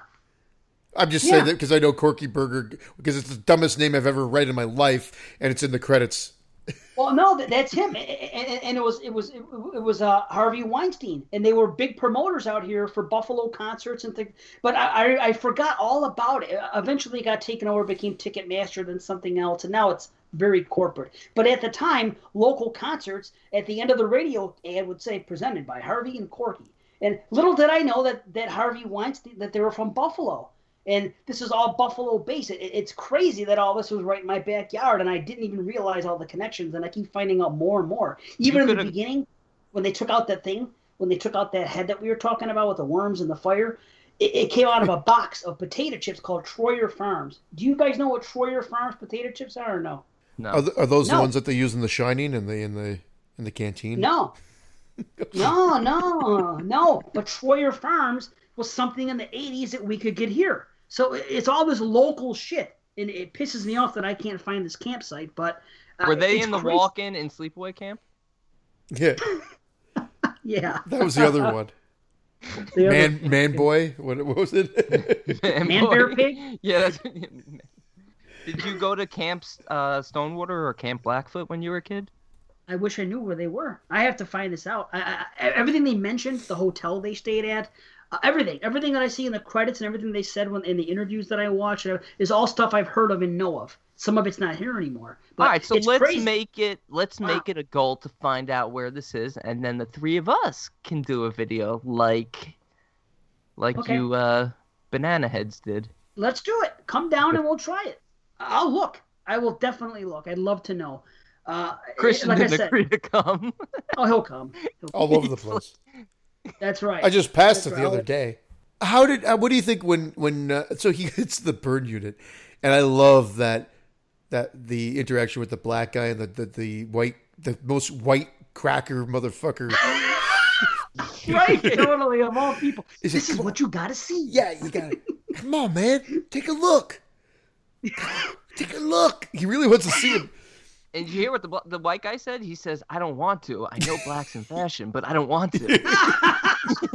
nah, he didn't say. He was so ahead of his time. Yeah. A Big Mac. Overdone. That Yeah. guy's great. Yeah. Man. See And what you gotta see. I was gonna say that when we he comes out, when he comes out, there's all that voiceover, and then they're wheeling him out, and he stands up. I love the I way love he's that. dressed there with the hat and like the the Yeah. overcoat. Like I wish they used that outfit throughout a little bit more, but they just don't really show him much. uh, just in silhouettes and the, the close up of the shears. That's really all they do. But man, oh man, does he look creepy there? And I wish they really carried that through a bit more. Uh, but isn't it weird that they show all this and they still? I mean, maybe I'm wrong, but it almost seems like they try to put some red herrings in there. You're like, like it almost they were like making Alfred like a red herring at one point. Alfred was like Alan in part four, just not as bad. Okay, so you think he's just being the misunderstood kid? They don't think they were trying to make him look like he was the creepy guy that could be the killer because they're obviously established the killer and everything Not else. for us.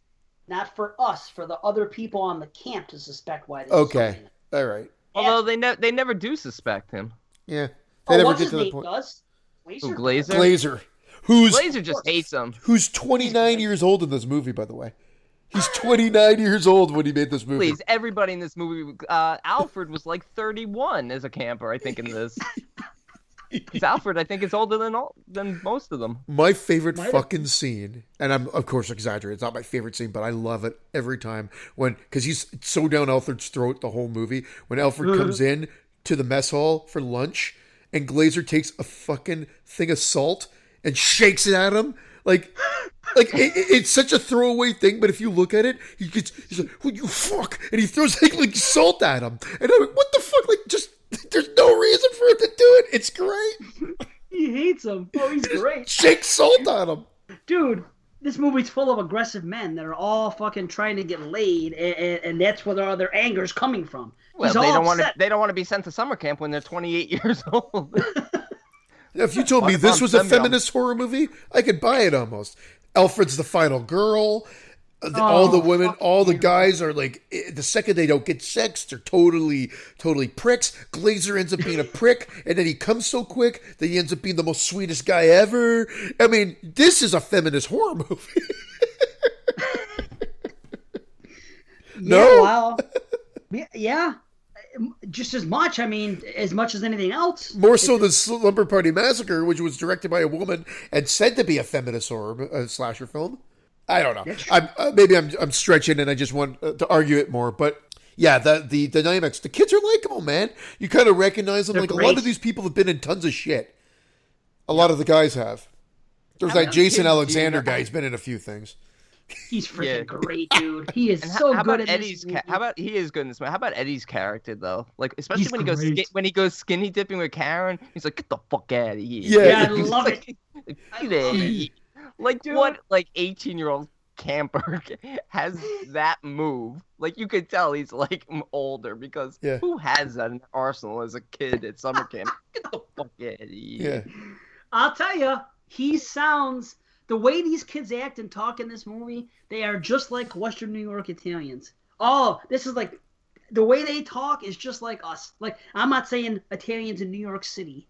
It's, it's completely different than Western New York than than, than my area. The, the- everybody in this, not everybody, but a lot of characters in this movie, the way they talk, their mannerisms, everything else, it's very like of this area. It's freaking great, man. When two people like each other, they get together. That's just what they do. So so you do it. He says, "Oh, Yeah, he's yeah. great. You do it." That's what you do. and it's funny when the kid gets mad later, and he goes, "Come on, she's gonna let the boats go." He's, Yeah. I love him. we had a lot of argument. She's gonna let the boats go. I love him, and he's Uh. fucking great. They're, they're all great. Hey, I'm talking to her. That's fucking. Good. I, this movie, you said before about the 45 minutes, and that, I don't even realize there's nobody nobody getting killed. You know what? Usually in- In, ter- in TJF thirteen, we were looking for it to make fun of the movie. Like that's what that sh- or that other the other podcast is about. Here, when I watched it again, I'm like, I was just totally enjoying it. Like I enjoy Yeah. this movie a lot. I put it up there with Friday Thirteenth, which is why I feel like I can make fun of it. I love this movie. It's one of my one of my favorite slasher films as well. Like I love it too. like if I'm blowing my load early, so be it. I it's it's fun. Yeah, I shit on the day for night photography because it's redonkulous. The fucking sun's in the background, and it cuts to a scene they're sleeping and then this bag. You're like, what the fuck, man? I know it was a low budget movie, and I I, I And don't he got believe, up for two seconds to go get matches, and he came back and uh, matches. Did he get?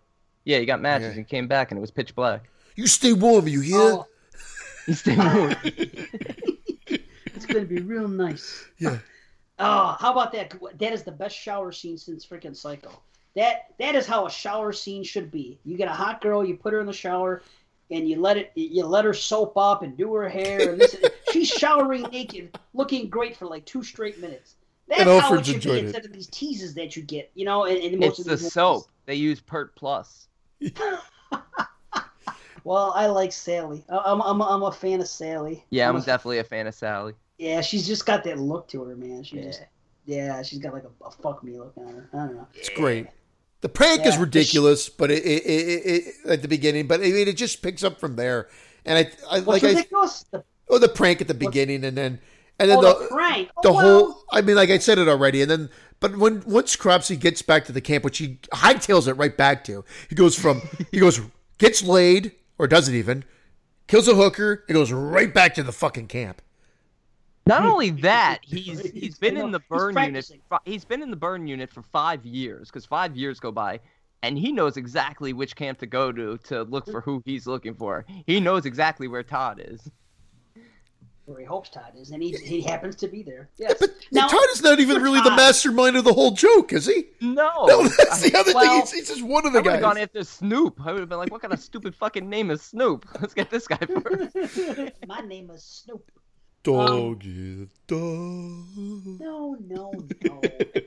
he went back to the campsite, and Todd just happened to be there. You think he was he is keeping tabs on everybody that he was hoping one of them was going to be there, and Todd, poor bastard, happened to be the They should have done it there, prom that's night style. That actually would have made more sense. That the instead the hooker was instead of a hooker, he went and got a, one of the other guys, and then hunted maybe one other one down, and then got to the camp. I don't know. Oh. That might have made that more sense. actually. That's oh man, he actually might have just knocked it down for me because that's actually so much a better idea. if Oh. he if he had if he had met up with the uh, the, the ringleader Killed him. Wow. who was Don't- asking everyone if Oh, we're okay with don't it. get me. Todd's at camp.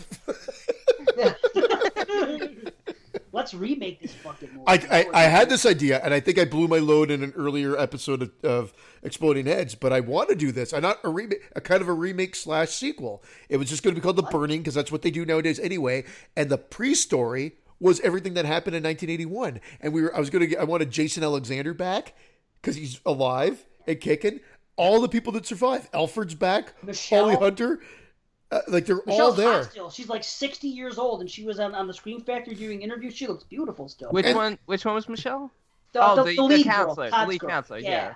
And Yeah, and it could be like you could be is it is it Cropsy back? Is it a ghost? Is it a copycat? You play around with that. It could be a whodunit slasher. Take place at the camp. I thought, oh, great! What a great way to do a sequel. and then at the end, it turns out to be Kramer. yeah, saying racist shit. yeah. Yeah, saying racist shit.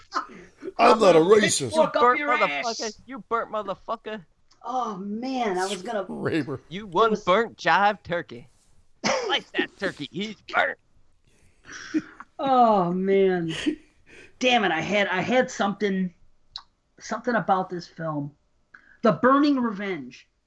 That's what you should call your movie. But the reason I say The Burning Revenge, this was the most expensive DVD I ever bought in my life.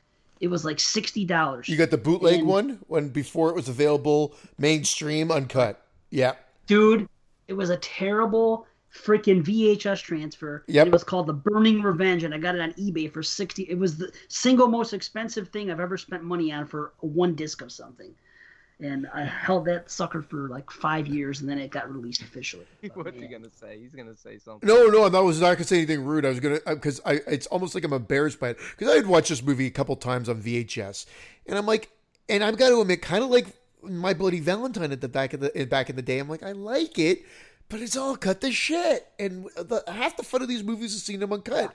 So then I went to Queen Video in Toronto, and this is before DVDs and and everything else. This is when like this was the store that had if it existed it would be there and by they had the video, Japanese. You mean a video store for people like you? Yeah, I think I brought this joke already up, and then you made or this place up, and you made that exact same joke already. But anyway, I rented it there, and it was the uncut Japanese version. And I remember my like being so giddy when I held it in my hands, going, "I can't wait to see this! I can't wait to see this!"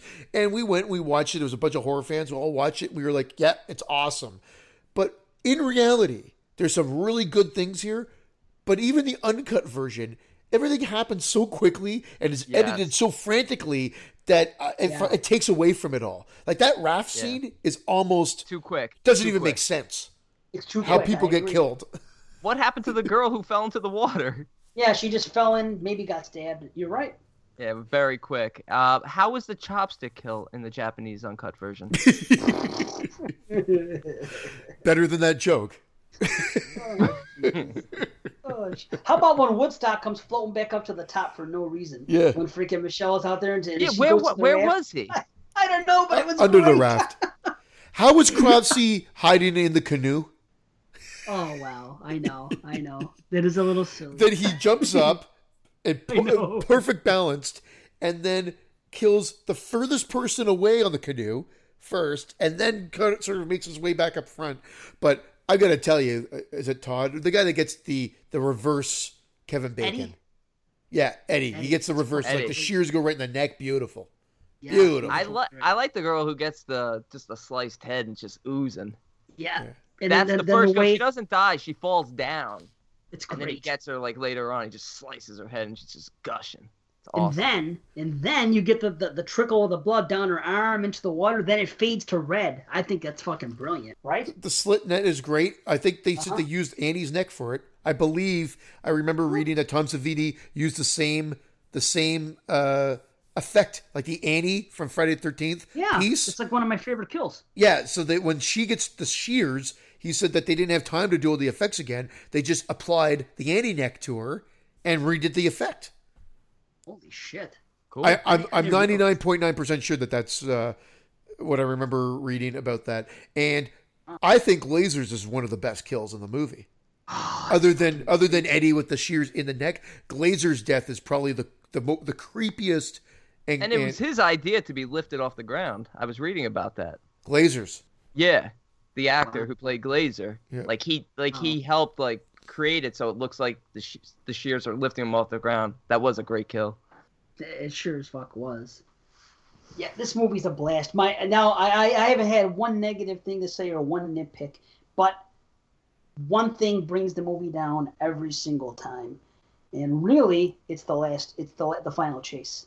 It's just it goes on for too long. It's a final guy that I'm not. They want us to be invested in this character. And I'm just not invested in him, and, and I'm barely invested in Todd. And it, It should have been the main counselor, the girl. It should have been Michelle. Yes. Yeah. I, don't know. Yes, it It- the movie takes. That's why this movie. This is a movie that I think, although I love, could easily benefit from a remake slash sequel, whatever. Like I- in, in this case, a remake would be Sure. good, and then maybe a sequel. But who knows? Like I- I just I feel like there's so many places you. Uh, maybe it's been there, done that. Friday Thirteenth used the girl. We're going to use Alfred. Maybe that was the thought process. You know, maybe Yeah, they were playing it up that Alfred could have been one of the kids early earlier. You know, maybe that was what they were going for. I I never thought it for a second. You know, even though it turns out to be Todd. But yeah, usually you want a, a final girl. and not not two final guys. That in one of them that he does. I don't know. He's just. I- I'm not endeared to him at all. I, I, I mean, yes, he is getting picked on, and he shouldn't have been looking at that girl in the show. I'm not saying he's a total creep. But to be I'm honest, he was saying- only being picked on by Glazer, and nobody liked Glazer. That's true. You're right. You're right. He was. So There- it's it's weird because you know even uh, I forgot Jason Alexander's name, Dave. He would have been great. I'd rather see him. He He, would have been. he was terrific. I mean, he was. Ter- you could He tell, like, you could tell his performance in this movie that this guy's going on to do other stuff. Yeah. It's. It, it like he just totally has, he just has presence.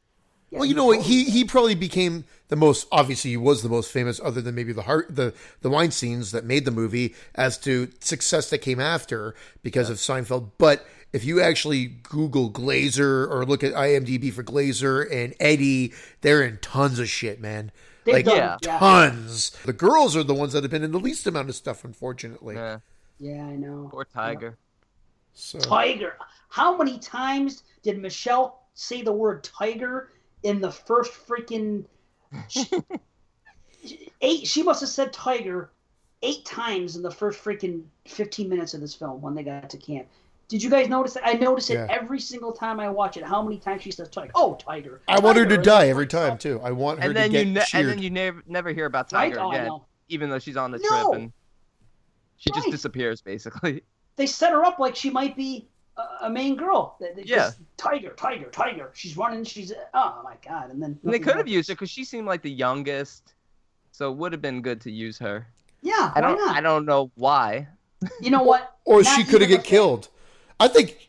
Oh, I think the misstep was that Alfred should have been killed after the peeping tom scene, and Tiger should have been killed or something like that because they introduced them. They both get killed because they're kind of innocents and and whatever. And he's a kind of a creep, but kind of innocent. Boom, dead. That could have boosted the body count up, and then you focus on the girl, and then Todd has to save the girl because there's a connection there. It it, it just it takes some bizarre yet I guess that's kind of its charm. The the, the, the route it decides to take. Yeah. in a way, except I just don't like like the end. Alfred. It doesn't even. It could. It could have been a girl, but we had first. We had to watch the guy walk all the way through that freaking maze thing, that that that, that abandoned copper mill, that hmm. shit that they had to walk through. First, we had to see him walk through it for like ten minutes. Then we had to see Todd walk through the exact same thing for ten minutes. Meanwhile, Cropsy is not giving chase to anybody. At, at any time, do you see Cropsy chasing these people? No. We just have to assume that he's on the chase. That's where it falters, is in that climax. Yeah, I don't know why you're they did it. I don't get it. And then, check it out. This was supposed to be in a cave. The climax was supposed to be filmed in a cave. They went into a cave, and the first one was loaded with bats, and uh, like loaded.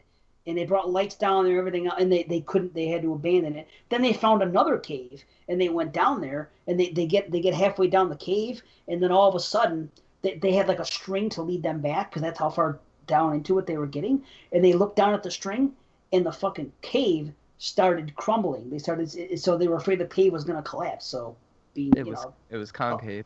a low budget a low budget feature uh, a movie that you know they're not equipped to deal with things like that so they just bolted so they had to settle for this freaking what ended up being an abandoned uh, copper um, mill or something Yeah. Even before that, you get to watch Alfred and Todd both go through separate uh, that's what i'm saying segments of running through the woods before they even That get to the copper. Yeah. They That's could have trimmed more. They needed more kills as filler, actually. and they could have trimmed 10 minutes off this climax easily and Yeah. it would have it boosted it up And, and the Yeah. climax is edited very poorly. I, I made, I've, I've made, I've said this before, and I'll say it again. There's the the scene where the he suddenly gets this flamethrower, which is cabled, so it only has so much distance it can go.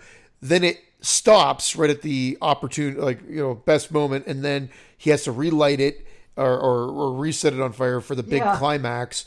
And there's some just editing when it goes into the flashback sequences. It, it's edited weird. Like, who's that flashback sequence for, really? But then the axe to the head is kind of a great little payoff. yeah it's, Yeah, it is. yes. It's a great scene, but that pop up still scares me.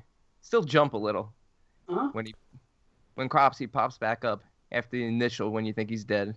yeah and he grabs her around the neck it's freaking Yeah. it's Yeah, it's, it's fucking. It, you make you jump even though you like you know it's coming. Yep. It's cool. You know, I don't like the way Cropsy looks as far as supposedly being a burn victim. And Savini said himself that it was a three day rush job. And, you know, if he had more time and everything else, and seeing burn victims over the years, he, he realized that's not what they're supposed to look like. Basically, he just did something on, on the quick. But, like, he doesn't look like a burn victim. He looks way too inhuman to be a human. You know what I yeah, mean? nah, He, he, looks, like, like a monster. I was gonna say a mongoloid. Yeah, he looks. Yeah, he Much looks like worse a, pre- than a mongoloid. He looks like A something ghoulie Muppet. a ghoulie muppet. I am not an animal. He looks like someone from outer space. He doesn't look like anything remotely Outer human. space. I don't think he looks like anything from outer space. Like an alien. I don't know. I don't know. How about this? Speaking of that, remember when they did that scary thing at the campfire where they're telling the campfire tale and the guy Right. jumps out? Eddie. Yeah, where Eddie pops Eddie, out. Yeah. you realize the mask that he has on looks just like the uh, Gunther from freaking the Funhouse? Yes. Yes. Right. Yeah. Yeah, It isn't that does. something? Yeah. Yeah. That's what always reminds me of. Yeah. How fucked up is it that that scene is identical to Friday the Thirteenth Part Two? I know. And they came out one week apart from one another in '81. One Yeah. week apart. amazing. And it- Savini blew off Friday two to do this because he thought the idea of Jason coming back was stupid. So Yeah. he did this. I know. Morals I'm of glad the special effects makeup I'm glad artist. he did this too, but like, he, I bet he's like thinking back to the idea of Friday Two being stupid and being like, "Wow, I was way off." Well, Oh, that's why he came back for the final four. chapter. Yeah, to kill him off. But I mean, here's what makes no sense. Friday 2 ended up being crazy censored anyway, while the Burning and the Prowler and Maniac were allowed to be pretty fucking gory. But that's that's a whole other story. That's because Friday pissed off the people and they punished them. But so either way, even if Savini would have gone to do Friday 2, his did Mani- Maniac stopped. never even got a rating though, right? They didn't even You're try right. to get a rating. good call. They, they put it out non-rated at theater Yeah. because X would X would not have played, but you can release it non-rated and get yeah Yeah, I think it actually at that time it did get an X rating. That's what unrated was at that point. It was given the branded of X. No, it wasn't. They didn't want the branding of X. Yeah. they They didn't as submit it. They didn't submit it to the MPAA because they knew it would get the X. Oh, okay, that's what it was. All right. Yeah, Pretty crazy, but yeah, that, that's what they did. And now it's R. I mean, obviously.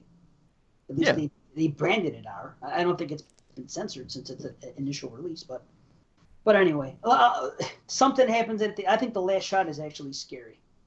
Another thing, when something's scary, I gotta bring it up. When that guy, when they reenact the campfire scene Yeah. at the end, and the guy goes, Mhm. "You're dead," and Yeah. into the frick. That it, I love it. I love that. Yeah, I think, it's I think it's great. yeah. Yeah. Well, because So it, it it just re yeah reta- it retells the campfire tale. It's like Yeah. the campfire tale will live on. I I think it's. I, I always thought it was great too. Or the idea of cro- or Cropsy might even live on because they're keeping it alive by telling this story. So who Right, oh, knows? dude, let me ask you this. This is what makes no sense. If you were Todd and you burned Cropsy, would you five years later be telling the story about Cropsy being burned and making light of it? That's He's true. That's true. right? You, Tom's kind of a dick because he used it as a great campfire story and then shows no remorse at the end in terms of killing Cropsy again. And I had this thought as well, and I brought this up before, so it's it's it's regurgitated. But I want to hear your thoughts on this. If he burnt him five years before, and he is all deformed, and then he burns him five years later, does that make him go back normal? that was a long setup. I know. I'm sorry. One- one- Once bitten, twice burned. he's, he's overdone. A Big Mac. Overdone. You've I never seen anything that. like it. That thing at the beginning that you mentioned for a second, when they're wheeling him down the thing, Yeah. and you hear the voiceovers, The voiceovers. I think that's fucking brilliant. It's awesome. I love that. The creepiest, is. creepiest opening. There's so many creepy parts to this movie that you worry that I wonder why other parts feel so rushed. And I feel it was rushed. I feel like I didn't read this. I feel like the ending was rushed. I think that's why we're getting a chase scene that's not really a chase scene. I think there's padding. I think maybe they expected to have some other kills and they didn't. Uh, and I think they, they played it out and they, they did the running time. Uh, I think they changed the whole look of the killer. And at the beginning, he's wearing that with a hat and, and the the black, and then really he's just in the black, and all you're seeing is shears. And I think the director had to do the shears because he said no one seemed to be able to do it right. The actor couldn't really do it right, so the director was always doing the sheer shots, I saw like that, playing yeah. the killer for Yeah, there that were no stuff too. kills after the raft scene, right? After the raft scene? After the raft scene, no kills. You don't think so? I, th- I think um I think after the raft scene is when we see Glazer and Sally killed. I could be wrong. No, I think those are the first two. Sally's the first one, then Glazer, first, and that's Glazer, what then then, the the raft. rafts are gone, which is what makes them go. Exactly. And then the raft, there's the raft massacre. Yeah, because mm-hmm. Glazer wasn't involved with building the raft, so he was dead at that point. I think the raft scene was before the Glazer kill. I think Yeah, you might be it's, right. I think you might be right actually, because It's not, don't- too far apart, but I think either was- way, after that kill, that's it. After those sets of kills, those seven kills are pretty much the whole movie, with the exception of Cropsy and the prostitute. Right? That's it. Nine total. Well, I think I read it was ten, but I can't figure out who the tenth is. I think it's ten too. Well, it's the five Yeah. on the raft, Glazer, Sally, Cropsy, in the hood. oh, Um, the other girl in the beginning. What's her name? Um, oh, Karen, Karen, Yes. and and and the pro- and the prostitute makes ten. Yeah. There you go. And Okay. the prostitute makes ten. How many times you say that? In your life? The pro- They have that horrible shot too of uh, I don't know why they needed to put it back in where he sees the girl that got her neck slit, and it's a still oh, still. terrible. That why did yeah, they use it- that? I don't know why they even They- put that in. they yeah. wanted to do that freaking stupid Halloween freaking funhouse shit that everybody was doing at the time, but it ended up not working because it was a still shot and it was supposed to be in a darker place in a cave, and then Yeah, yeah, Like they still horrible. put it in in that little barn, and yeah, yeah. However, That's- the positive definitely outweigh uh, the negatives. The negatives are just Hell yeah. again what gives it its charm, uh, seemingly. So and this is where where what you talk about, Dave, with with good dialogue, and Yes. you know we all talk about good ca- characters carries the film even in its probably the weakest act being the final act because Right. you know there's there's no kills. There's still you know the acting's good, the dialogue's good. You're invested enough that you care. Mhm. Maybe you wish it was different people, but it carries it through. Otherwise, you'd be like, "What the hell? No one died." Didn't matter. I, I, I love the camaraderie of the four guys. Uh, uh, uh, freaking uh, uh, of Dave, Jason Alexander, Yeah, and- and- Woodstock. and Woodstock, and the other kid. Uh, Yeah, who was Fish. the other kid? Fish. Fish. He looks like freaking. I, every time I watch this movie for a second, the guy from the Nash uh, Vacation, Christmas. yep, and uh, Night of the Creeps. Yes, Yep. and then it- Jason Lively. Every time I say Yes, it, I, I me think. I said it in my podcast too. The other one, I said it's Jason Lively, and I'm like, no, it's not. It's not him, but it looks exactly Right. like him. Sure, why wouldn't it be him? He was he was in Night of the Creeps. He was i- i- around at that time. I mean, shit. Yeah, Vacation. Yeah, I like but seeing it's not Fisher him. Stevens. Fisher Stevens is uh, Wood Woodstock. yeah, Yep, he's great yep. too, man. He's cool. Short Oh, Circuit one- 2 and The Burning. right. One, two, three, pork 'em, he says. And then they shoot Glazer in the ass. Oh, Pork 'em. there's more camp in this than Friday the Thirteenth. It was like Sleepaway Camp again. Oh, you Oh, yeah. definitely get way more camp.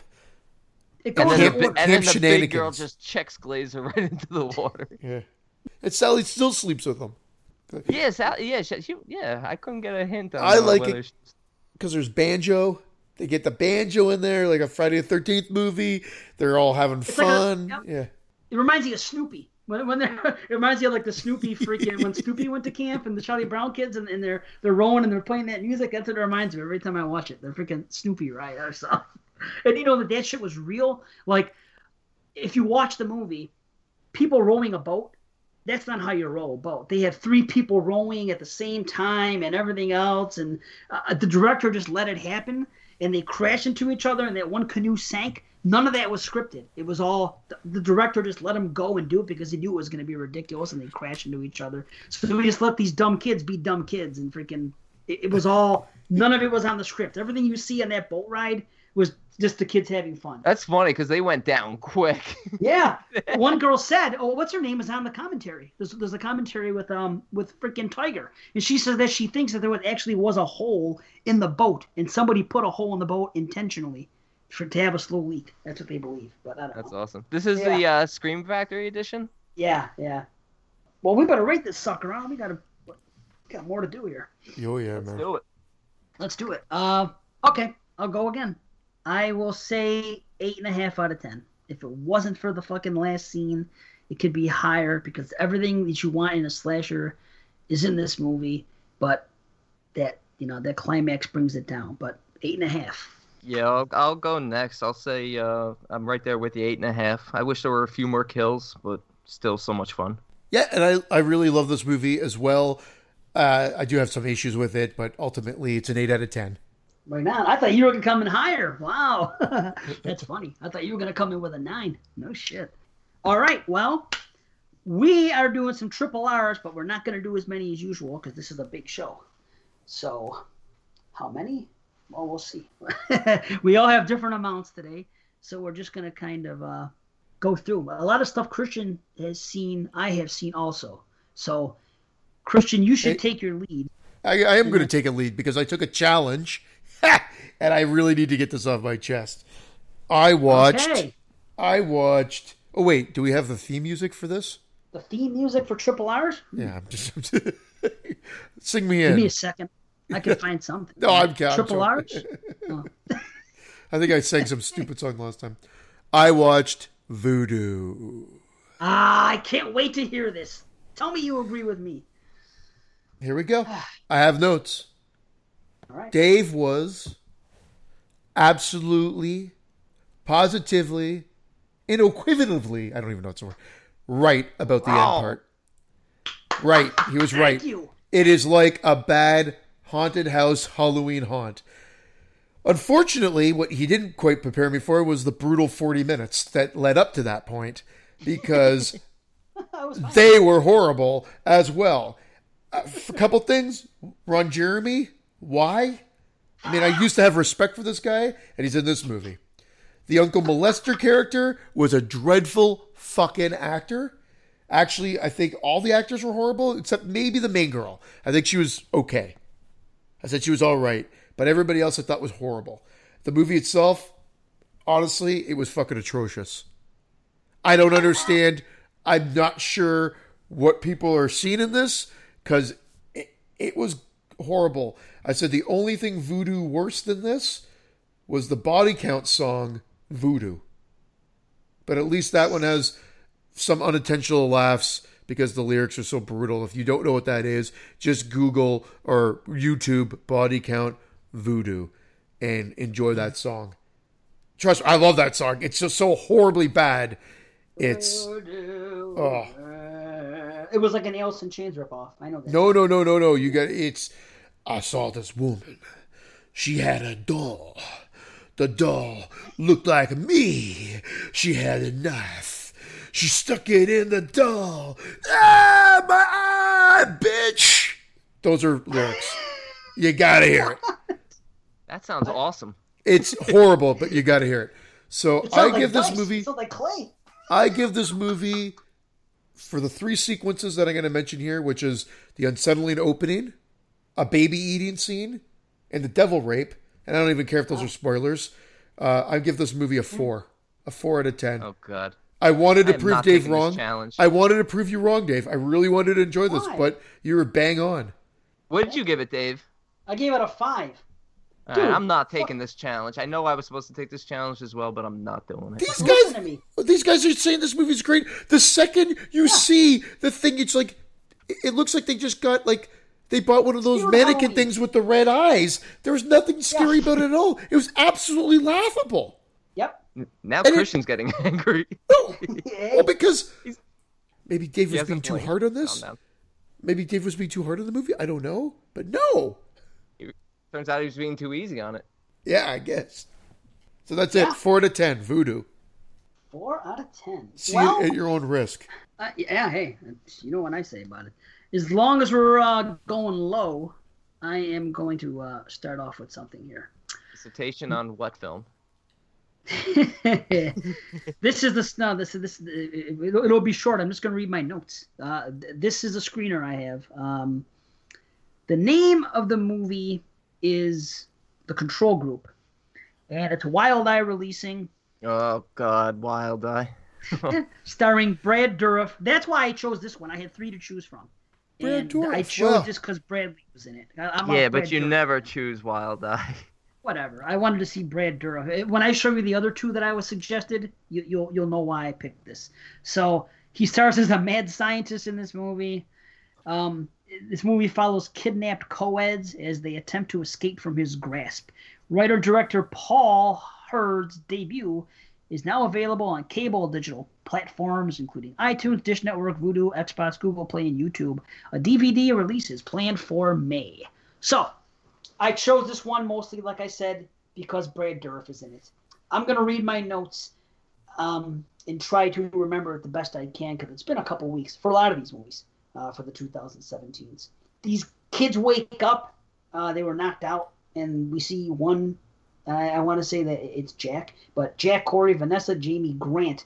They they wake up and they're in an abandoned asylum, and uh, he's hallucinating and you see that he's having flashbacks. It's kind of funny because the first 20 minutes of this film, when when these people meet up and they're talking, they know some have known each other longer, but they're not really good friends. And I can't remember how they even all got together. They're part of an experiment. That's what happened. But the first 20 minutes of this film, when they're talking, it reminded me of video game acting. That's all I could say. Video It- game acting? You know, you're, you're you play like modern video games, like Yeah. uh, Until Dawn or things like that, and you see the way they're talking to each other. It totally reminded me of the acting you see in video games. Like Hubert, like Hubert. Yeah, Yeah. Schubert. yeah.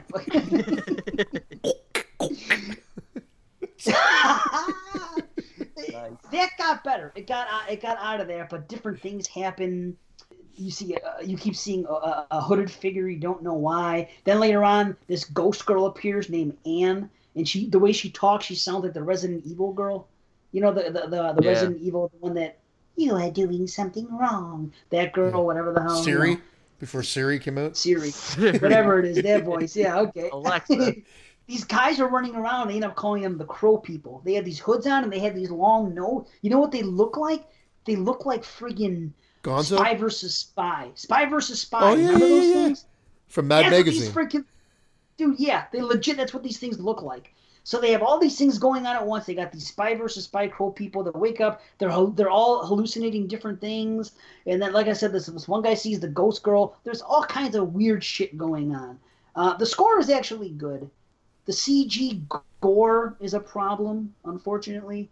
Um, you know, we find out that, that these people are test subjects there becomes a there starts there's a battle going on between doctors, scientists, security, and know, mechanics, and it, th- there's some practical effects that aren't bad. It goes into something. It's a little bit convoluted, like it's just a lot of shit going on.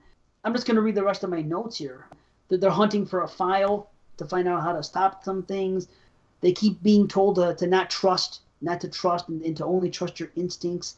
Then later on, they meet up with the zombies and crow people, and there's more battling. It goes batshit crazy. Uh, they do a few th- cool things with the color palette, but for some reason, it looks like 2004.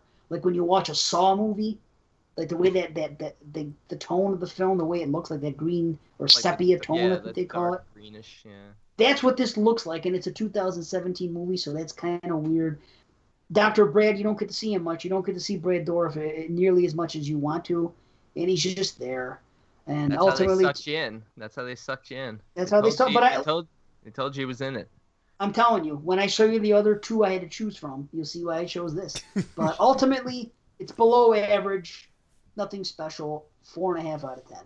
So that is uh, the control group. We are starting low this year. Yeah, this I went low because yeah, because you had your low, so I said I'll go into mine. So Cool. boom. Are we letting How Brandon guys- go yet? Well, how many Yeah. are you guys? Are you guys doing four each? Because if you are, you guys do one more before.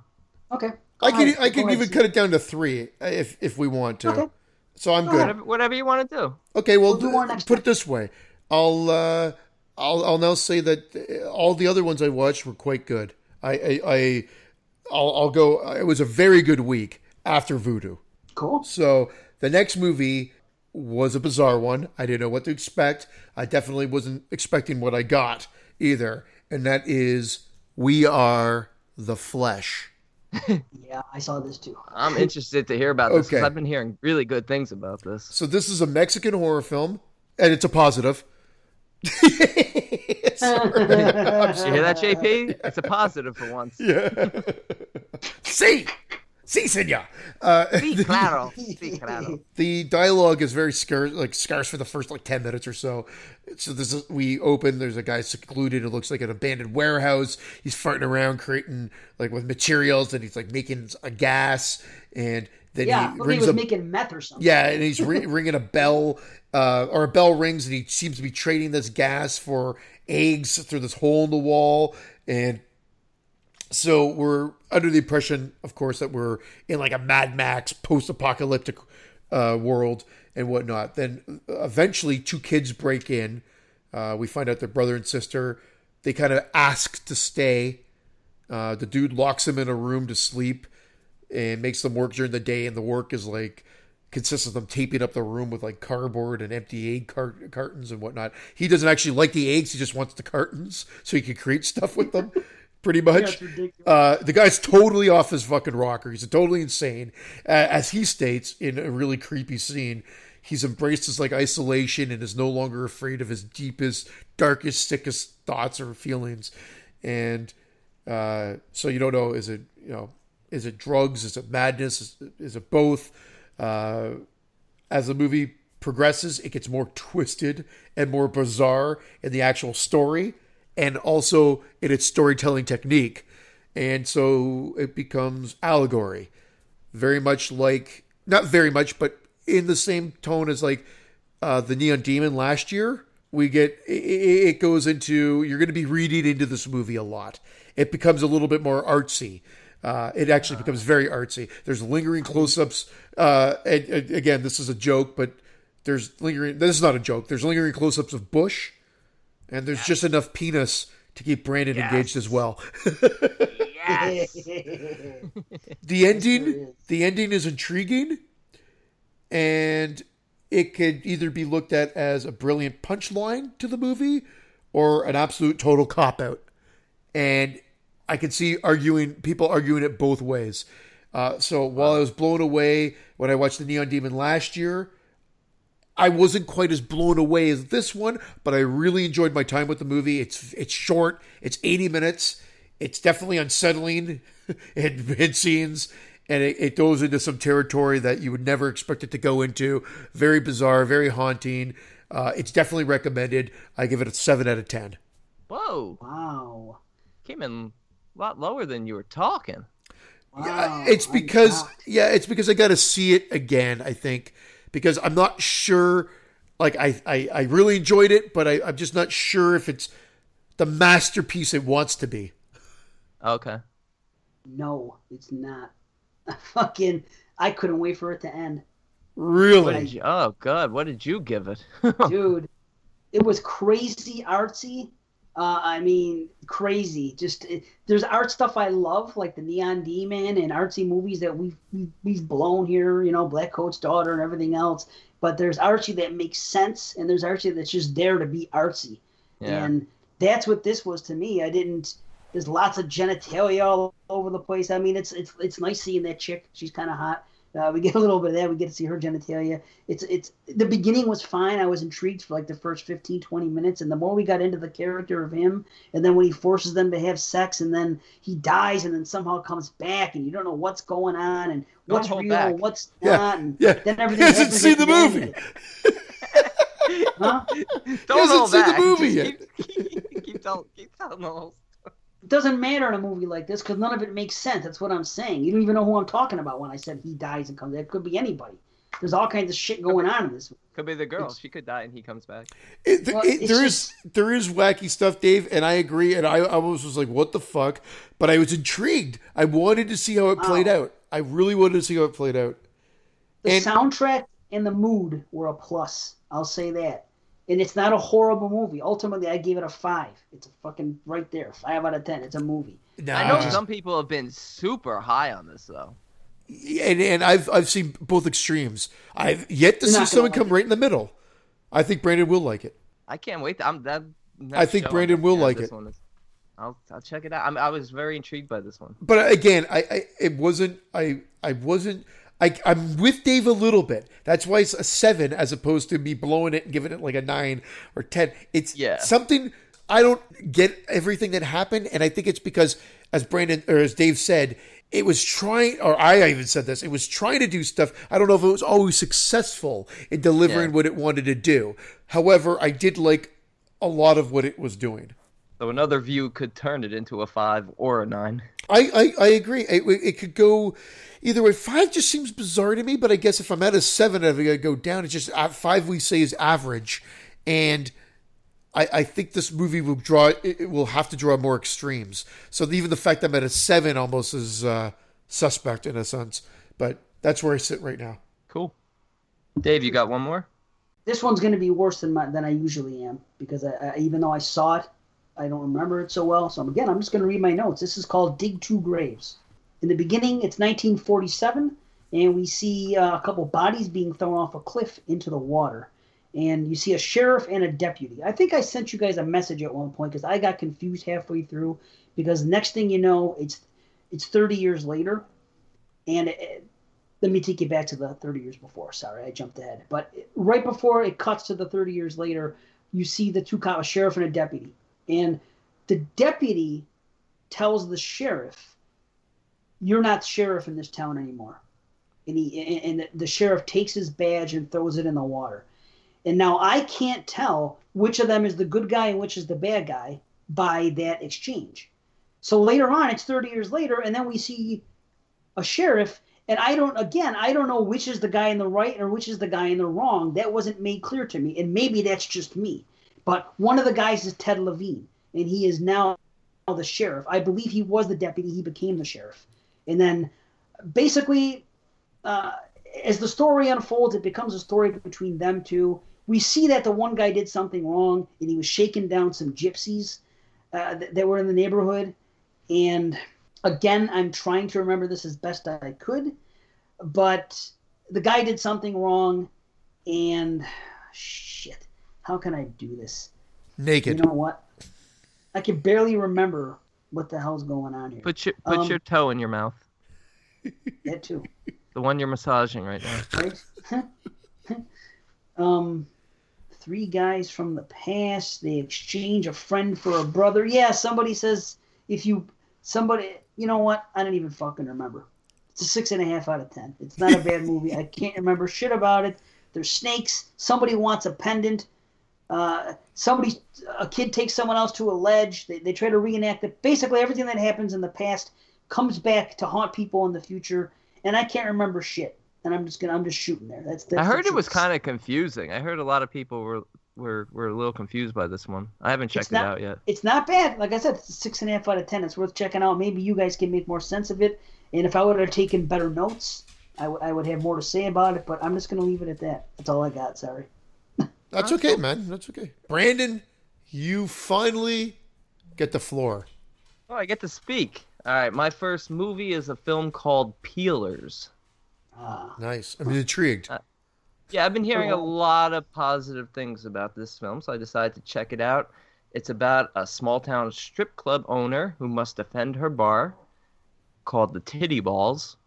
She must defend her strippers and her life when violent infected patrons show up on the final night that she's the owner. She sold the place, and this is her final night as owner, and all hell breaks loose. All right, so the, the main character, the the owner of the bar. Her name is Blue Jean. Although you do not want to call her BJ because when you do, she beats the shit out of you. The, I like her. Um, she's it's like it's like Marty McFly being called chicken. Yeah, yeah, yeah. okay. So on her last night as the owner, uh, like a group of mine workers come in, and they're like they start to become infected because they touch some sort of like weird oil that they found on their last shift they just got off work and they came in. They think they're going to be rich. they're talking about being rich, but they they touch this goo that they found. They think it's oil, but it's making them go crazy. So the infection starts, and so does the mayhem. Um, as the film progresses, I think there's a lot of bad dialogue in here, but very good gore. Some real gross out shit too. One one scene in particular with one of the strippers named Baby, really nasty stuff. It's funny though. It's very much a contained film. It takes place pretty much entirely inside the club, which is almost kind of silly considering you kind of get shots early on in the film to see how easy it is to kind of get out of the club. Yet it seems like they're they're stuck in like a cave almost, even though they could pretty much walk out multiple exits.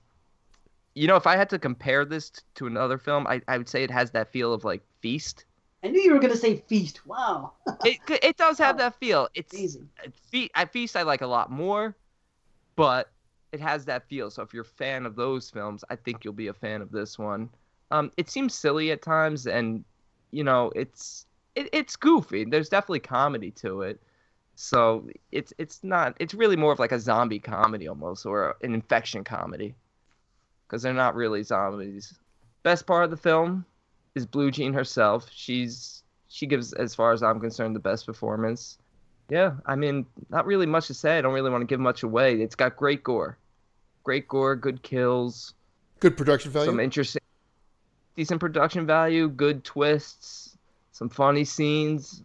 Um, you get you get an end scene after the credits where you find out how the bar got its name called Titty Balls, which is which is a pretty funny scene. Uh, she, Blue Jean's very big into baseball. I'll just say that. And uh, overall, I enjoyed it a lot. I know a lot of people are coming in very high on this. It's a fun film. I'm not coming in as high as other people, but it's it's a solid six, six and a half for me. Six and a half, I'll give it. Does, does Definitely worth Peeler's check- does Peeler's work in its way into the gore? Is it like a does no? Not, not It's just- really. okay. Not really. More like more like sunken, hollowed black eyes, oozing goo, and then just some really cool, violent, bloody deaths. But nothing in terms of peeling. Hmm. Okay, I, I'm gonna I was, check it out. picturing.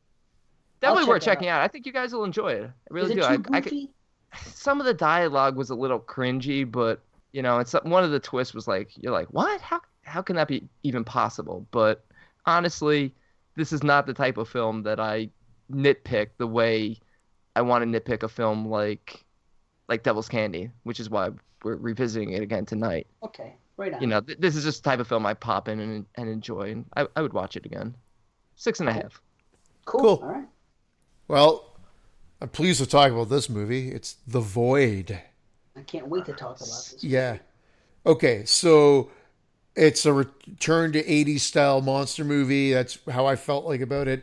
It kind of felt to me like Splinter meets From Beyond, or I guess the better comparison would be The Thing meets From Beyond. And what I mean by that, it's it's kind of as you were just talking about, it's a contained movie in a sense as well. So, and then the From Beyond part plays into it, and I and it felt like From Beyond a lot of times with with some of the characters and where it goes. So, um, Hellraiser. Hellraiser yeah, one a and two as bit well. of Hellraiser in there too. So, Holy crap! Yeah. you guys are Crazy. dropping some big titles here. so this um, It's not as good as those. does James just James character uh, we open on this James character running from a farmhouse and he escapes into his wood uh, woods Uh, there's a woman running after him she gets shot down dead we don't know what the hell's going on we cut to a cop um, deputy deputy Daniel Carter and the the James guy pardon Deputy Dog. yeah, deputy. Yep, deputy dog. Uh, so he, the, the the James character from the beginning, crawls out of the woods right in front of him, and he takes him to the hospital. The hospital is where we spend most of the movie. Uh, if there's a set cast there, like a doctor, the deputy's sort of extra- estranged or his ex-wife or, or whatever they're on a break or whatever because of something that happened with a baby and, and their relationship couldn't get by it and uh, an intern and a grandfather and a pregnant woman they're all in this hospital right there soon the hospital gets surrounded by these cloaked figures in white and literally all hell breaks loose The Clan? yes They, they, the do, clan. they do look like clansmen with Yeah. triangles on their heads. the gore and monster effects in this movie in my opinion were amazing um, just phenomenal the acting was all right. I mean, there's some better acting. There's some oh, just passable acting.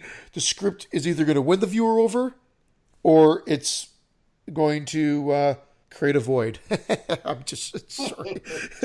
okay, so there's some explanation given to the going-ons, but if you really want to know what's happening, you're probably going to be dis- disappointed. And that- that's really what it. That's what it boils down to. Whether or not it gives you enough story or or ex, uh, exposition. Personally, I was totally fine with it, uh, or I guess more accurately, I was ninety percent fine with it because I'm giving the movie a nine out of ten. Whoa! I haven't felt this unsettled watching a movie in a long time. I did save for the witch, like that sense of dread in February last year. There's a sense of dread just in a different way permeating this whole movie. I think I just felt it the whole time through. And the capper is it's also Canadian. Let the listeners ah. be warned that Christian also gave therapy an eight and a half. no, no, no, no, no, no, no. Hold up, hold up. Christian is what he's saying is what everybody's saying. Everybody is blowing this movie. Everybody is blowing this movie. So don't. Christian's in. He's doing what everybody else is doing. So yes, that, but that- he also gave Can I therapy can I add one other capper? So everybody was blowing the mind's eye, or not everybody, but a lot of people were like the mind's eye, the mind's eye, the mind's eye, because it kind of was a throwback. And this is kind of a throwback in the same way. This is more successful as a movie, in my opinion. The mind's eye had great gore, but it had it it really didn't feel like it did anything else. I know I might be in the minority there. The story seemed weak to me. Just hadn't been You there, hear that, done that. Lauren? Christian doesn't like you. No, I didn't say that at all. Uh, but this one uh, was definitely more unsettling. That just that feeling the whole way through, and I loved it. Sorry I'll tell you something. No, don't be sorry. I, I for cutting you off. A lot of people, a lot of people are loving this. I um, I liked the movie. I thought it was a good movie. I just thought, okay, let me do the positives. There was great practical effects, all practical effects, great gore, some really fucking incredible scenes. Shit, fucking popping out of people's eyes, tentacles, shit. Like you said, the thing. There's elements of the thing. There's elements of fucking uh, of From Beyond, uh, a Reanimator. Um, Hellraiser 1 and 2, big time. That one scene was exactly the same thing that happened. The engineer in Hellraiser chasing her through the wall in a hospital, and then she jumps out. Same exact thing. Yeah. When you get to the end of the movie, the guy 100% looks like Skinless Frank from part one. It's like uncanny. Oh, he there looks are better so than many that. things happening. there are so many things going on in this movie What an ass. that I th- are things that we've seen before, and I enjoyed it. By the time I got to the third act, I wasn't invested anymore, and I didn't understand the setup. Like the, the first act was great, a- amazing setup. When they got to this hospital, for once, I'll give this thing props. For once, they have a hospital that's abandoned with good reason. Usually in movies, horror movies, there's an empty, they're in a hospital and there's nobody there. Halloween 2, different movies. There's nobody there, and you, and you and you're like, why the hell is this hospital so empty? This hospital was empty for a reason. They're moving. They're, the hospital's being shut down. They're going to a new one. So that it's, it's a skeleton crew. There's not many people there, and there only happens to be a few people. Anyway, they get to to, get the that hospital. skeleton crew in, didn't you? Yeah, that's me. Um, not on that show so they had they had to get it. They, they had to get them to this hospital. Now it sure as hell was very convenient that somebody that's at that hospital happened to be one of the masterminds behind everything going on. I thought that was a little bit too convenient. Okay, I can overlook that. That's fine. Everything That's the going on. with story. Don't get all high pitched. These, these people just happen to go there though. I know know, but I'm that's saying? that's the whole. I I mean, it all builds to that. Yeah, I mean, you're either in or you're out. But I mean, I, I, was love it. just- Yeah, You're It in just- or you what? so happened to be you know what i mean? That Yeah. when this reveal happens later that they happen to be there and this person happened to be involved and it just i don't know a little bit contrived i thought. But whatever. That's a slight knock. Everything at the beginning with the white hooded figures and shit was brilliant. I loved it that whole idea behind it. But then it ends up that you don't even need those people. This movie turns into freaking and i don't want to give it away but i'll just compare it to something it, it turns into like instead of a cult type thing, it turns into a mad scientist. And I don't even understand by the time you get to the end why you even need those other people. Why they even need it. I, I know. don't- I, hear what you're saying. You you know, there's a lot of people that have been questioned. Like, there's a lot of that, uh, and people have been saying that. And I I don't have an issue with it. I I know where you're going with it, but it didn't bother me because I didn't feel like they're totally unnecessary. But I could see where you're coming from. Here's what it is. You and everybody else are blown away, and with good reason, by the practical effects, but more so by the member berries. This is all about those fucking member berries.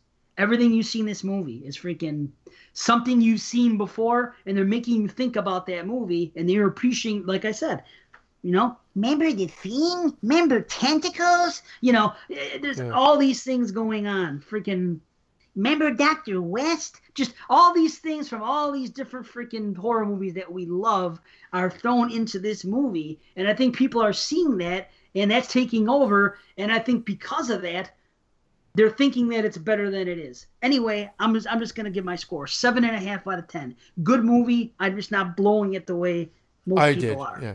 And was Maybe a that was that my personality personified, or is that my thought that? process personified?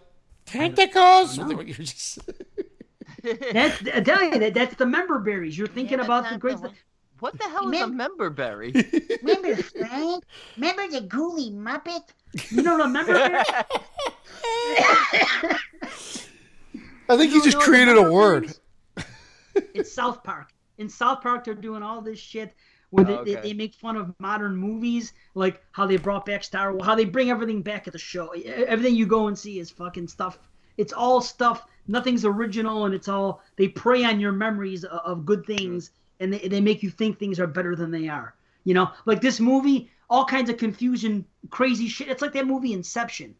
Uh, and South Park made fun of that movie too. It's funny because they say just because something's confusing and, and, and it's a whole bunch of shit thrown in doesn't mean that it's good. It just that just you know. That, anyway, I'm not dissing it. I give the movie a seven and a half, but I just I think that it's making a lot of people's top tens. I don't think it's gonna make mine unless the second view does something. But by the time I got to the third act and we got in the basement, and there's that triangle thing and it turns into From Beyond. It just didn't seem like it fit to me. I thought the movie was going somewhere else with the white hooded people, and I thought they had a great thing going for two acts, and then I just I just didn't care at the end. But Two Whatever. movies for you to watch for next show. Bo. Yeah, seriously. And Yeah, this oh, yeah. doesn't sound this doesn't sound like the new positive Dave Zed. I'm trying. it was man. negative Dave Z, positive Dave Z. Uh, That's what okay. we're okay. Here's one more. One more from me. Again, I'm gonna do the best I can to remember. Oh yeah, he does get another one. I thought I was about to get mad at him, but I realized yeah, he had another one. Oh, he ended up doing a Stephen Carpenter review of your film. I, well, here's something I recommend. It's called Johnny Frank Garrett's Last Word. oh, yeah, I've heard good things about this.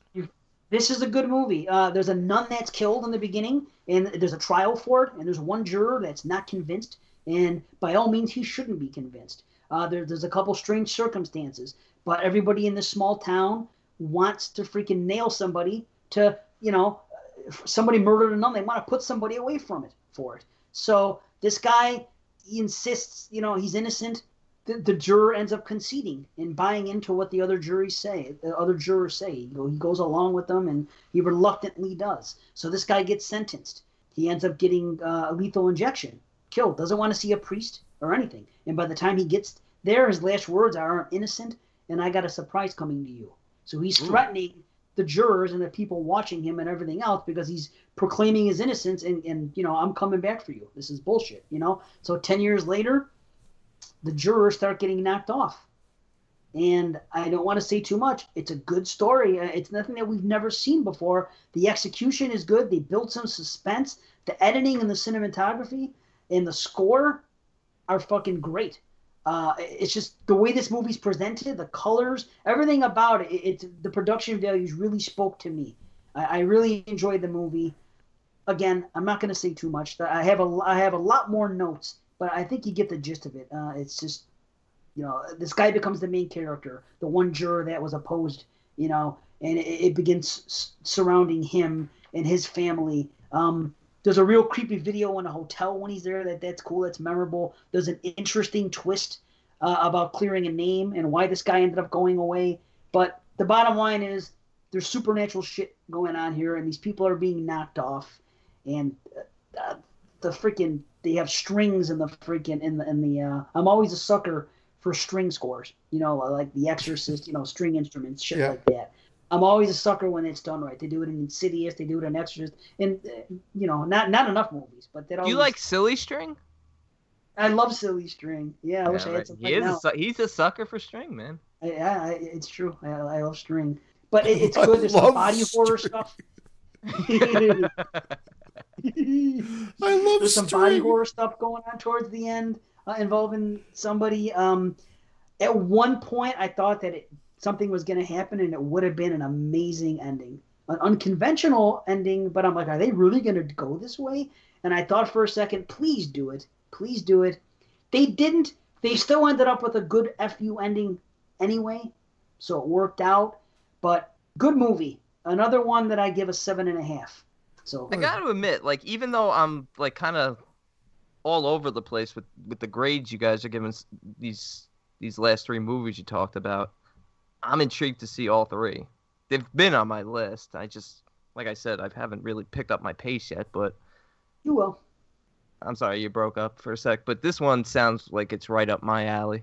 I think you really like it. There's a good Yeah. mystery going on here. We're trying to figure out who did the killing and everything else, and Uh, they're uncovering, you know, dirty secrets of the town and shit like that. It, it's it's it's a damn good movie. I, I really like it. It's called Johnny Be Good. It's called Johnny Frank Garrett's Last Word. Just Johnny rolls right off the tongue. Yeah. Yeah. No, definitely check it out. Definitely check this one out. Yeah. Good, Cool. good stuff. Yeah. Okay, my last film is a Shudder exclusive, and it's a what kind of film is this? I don't know, Talking about but it's Revenge? it's called Dearest Sister. Oh, I didn't It's know some sort about of like Asian Asian film. It's a seventeen? Yeah, it's on it's on Shudder. It's about a village girl who travels to the Lao capital, Vientiane, to care for her rich cousin who has lost her, who is starting to lose her sight, and gain the ability to communicate with the dead. Now, obviously, she's not sharing any of that information with anyone. So Nok, who plays the village girl, she she's motivated by money and nice things because she comes from a very poor village and she's immediately drawn into this like material world in which her cousin lives because her cousin brings her in like hires her as help. Her cousin and her cousin's husband are, are wealthy. They live in the capital. They have really nice stuff and, and she's just like drawn into this world. When she notices that her cousin is having these visions of the dead and that she goes into like these almost seizure like trances she notices that Anna, who who is the cousin, is repeating numbers. She's just after after she has these like attacks, she's just laying there repeating numbers. And Nok decides that that she's gonna play these numbers as lottery numbers. And it turns out and it turns out they are lottery numbers and they start winning. So now Nok becomes torn between actually caring for her cousin or causing her more anxiety so that she'll have another spell and give more numbers. the problem with this film is everybody feels like an antagonist. Hmm. Nobody is so so bad to start off, but nobody's really so so good. So you never really kind of invested in in in one person cheering for one person over another. Um, they do throw in this housekeeper and groundskeeper, this husband and wife duo that are just like really despicable people. Just I think to make you feel that Nok and her cousin Anna aren't as bad, but they're really not the best of people either. Um, Anna's husband, he's a shady businessman. He's clearly working around the law. He's trying his best to provide for Anna. He's thinking about moving her back to Europe because he's originally from Europe to get better care. But Knock obviously wants to keep her here and and you know continue to get money off of this. It's never really explained why why it's lottery numbers that that the dead are giving her. Um, but the story's still intriguing. Uh, it doesn't really go into too much into why she's losing her sight. I think she has just some sort of degenerative disease. But I found it kind of silly that she gains this ability to communicate with the dead, and why that ability in particular would make her or cause her to speak out winning lottery numbers. The idea of seeing the dead, it's done. It's done really well. It's it's not like you're just seeing ghosts. You're almost seeing like from her point of view because her sight is fading, so she's seeing almost like shapes. She could sort of make it out, but it's not like bad ghostly CGI that's that's in your face. So it keeps it from becoming one of those bad ghost films and remains more of a mystery because she's seeing things that that obviously haven't happened. She even there's one scene in particular where she has this vision of her mother dying and then she calls her mother but her mother's fine and then it turns out her mother something happens to her later on. So, you know, it just it's it's kind of cool. There's a couple of visions where you're like, "Oh, I want to see how that plays out." That's enough to keep you focused on the relationship between these two. Is it long? Is it a long movie? It's like an hour and 40 minutes. Okay. Well, most Yep. Asian movies are. Yeah, it runs a little less. It's probably like an hour and 35, when- you know, actual running time. You know, again, the the visions I, I you know, with these types of films, I always want deeper meanings. You know, there's so many like dead souls shown throughout this film, but you never really get an idea of why. It nothing it could have been way more developed there. Um some of the visions are very effective and others just seem to lead nowhere. Like I said, there's another vision in particular that she has about her cousin that is key to how the story plays out in the final act and actually in the final scene, which was really, really well done. I thought it was really cool. Really saved it because I was loving it at the beginning.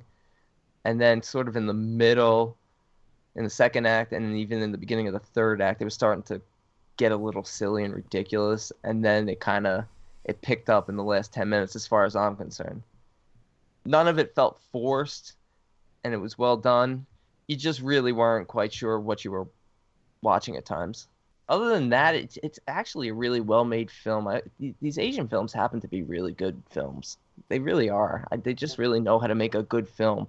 I I don't know if I'm mix, missing some of the stuff that might be culturally significant to this region of the world.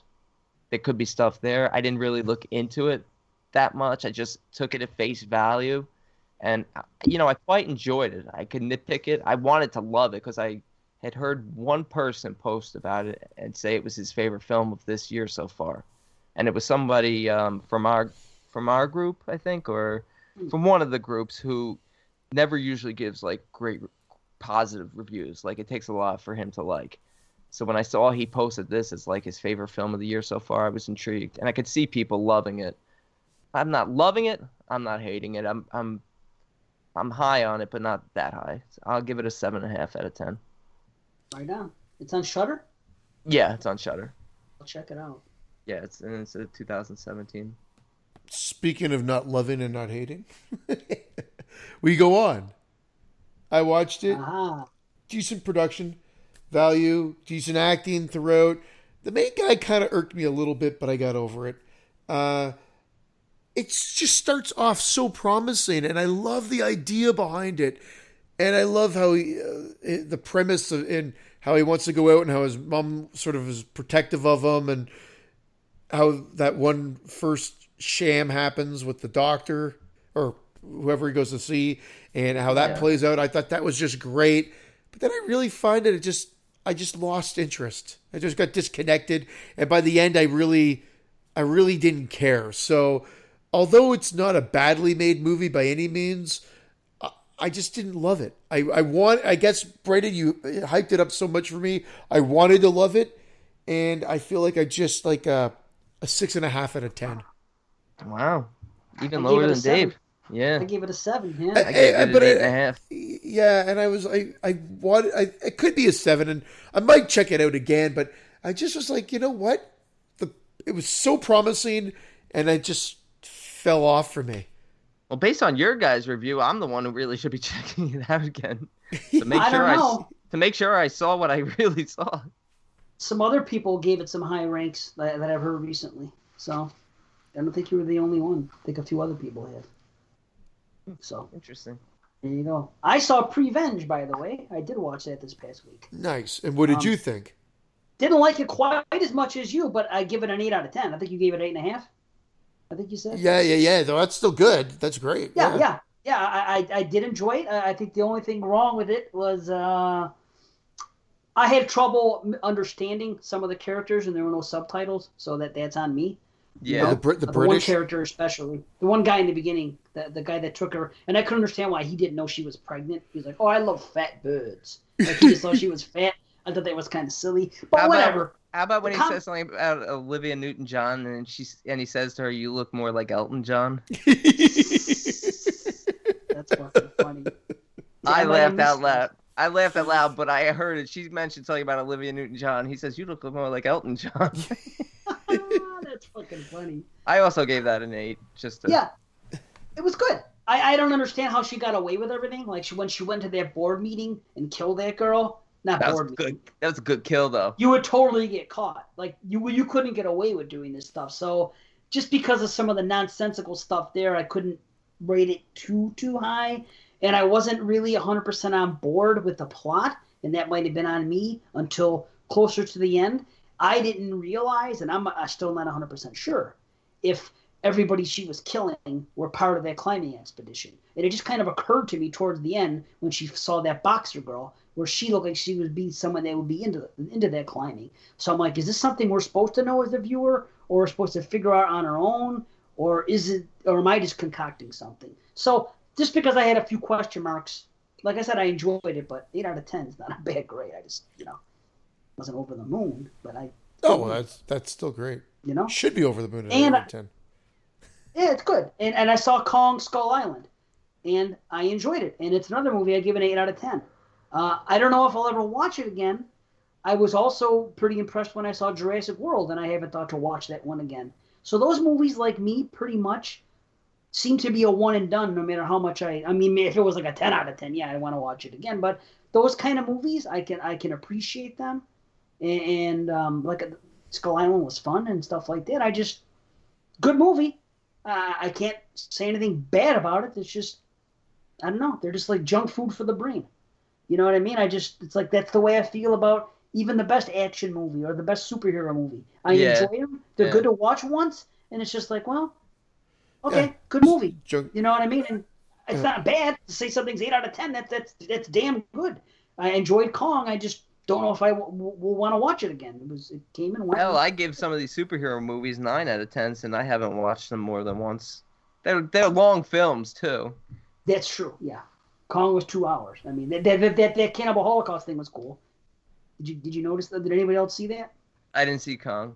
Okay, well, there's something that happens in yeah. Kong. As soon as you'll see it, you'll know it's a nod to Cannibal Holocaust of all Oh, okay. all things, all movies to be. And uh, to, you know what I mean?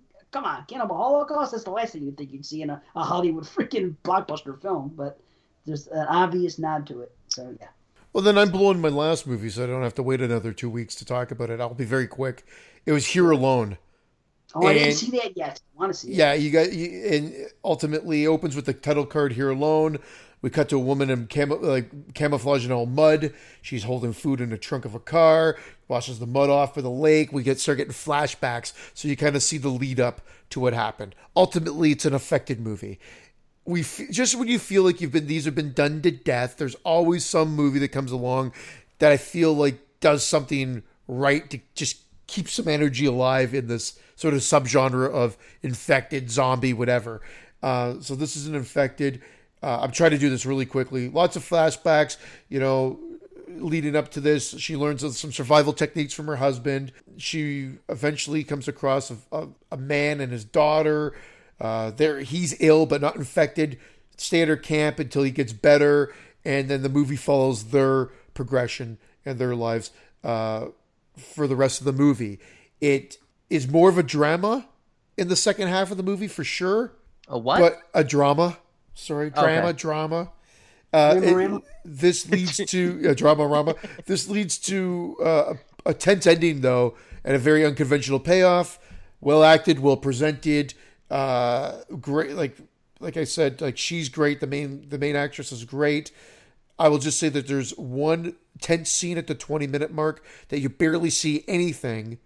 It's all about the sound design, and you're on the edge of your seat, or I was anyway. Wow. I give it an 8 out of 10. But I just wanted people to be aware this is not straight ahead horror.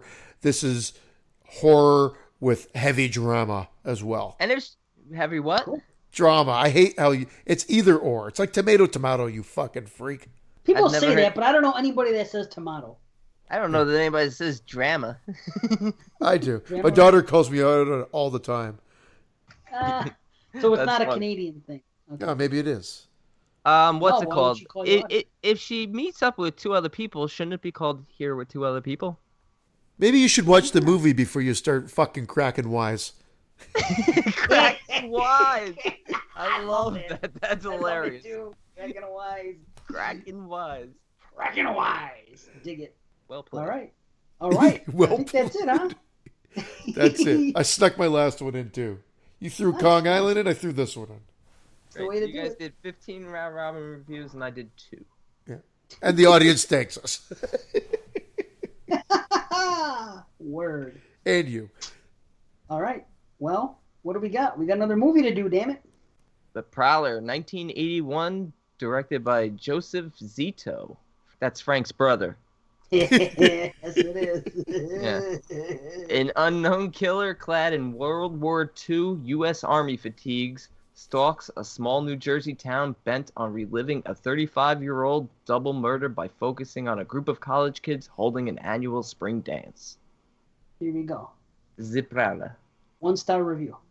Here we go. Verified purchase from PR guy. Low budget bomb. Nothing of substance here. I can't believe how many minutes were wasted walking through houses, dorms, and backyards looking for a prowler. A total waste of time. Horrendous acting, embarrassing special effects. Wow. What? Fuck this Uh, guy. Okay. Right? Some of the worst rock music I've ever heard, and nothing to get scared about. I laughed through most of the film. The opening newsreel about guys getting Dear John letters was the reason I gave it a single star. It went downhill from there. I did Holy like that opening. I did It's like that. classy. op- The opening's Yeah. great. Classy man. opening. Yeah. It was a classy Yeah. opening. I got to But- admit, when I was a kid, I thought this movie was boring. I, I thought I didn't give it much of a chance. I thought there were some good kills, and I thought the movie was boring. And it, it it's grown on me over the years. Yeah, it Huge. Gets, it gets better and better Yeah. as as you watch it more and more. As far as I'm concerned. You know what? For the past, like the last time I watched it was probably like I don't know, two or three years ago. And I've always owned it in one way, shape, or form. I've always I had the blue, I had the DVD, so I've always liked it. But the last time I watched it, it was the most grating on me. And what I've been saying, and I probably mentioned it on the show, that there's a 20 minute sequence where they're walking around a house going, Major Chatham Just like Major yeah, Chatham? just like the one star And- review said, it's it- true. brings the There is a lot of walking, down. but he he kind of lost all credibility when he said shitty special effects. Oh, I, yeah, idiot. After the These first are- 40 minutes, the fucking first 40 minutes are great, 35, 40 minutes.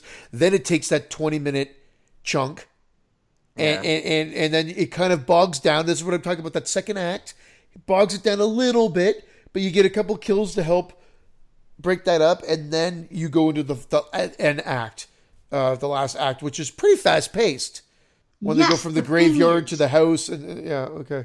What's the thing? This is great, you get some great kills. here's the thing we do have great kills. They are the highlight of the savini. This is his show. He's a fucking rock star for all these movies. Yeah. But this movie from where i sit is his best work. There's no as far as slashers are concerned i don't think there's even a question. Matter of fact this may be one of the best slashers ever as far as makeup effects period. That's how and i look at this movie and my rating is not going to reflect what I'm about to say, but I do look at this movie ultimately as a missed opportunity because this movie could have gone down because of the kills alone. If you could have taken those three sequences, there's three 10 minute sequences of walking around. There Yeah. really is. If you could have replaced that with the camaraderie we get in a movie like The Burning or even fucking uh, Slumber Party Massacre, just so, some cracking wise going on, some you know, just kids doing their shit. There's none of that. The only investment we get in this movie is the fucking deputy and and this girl.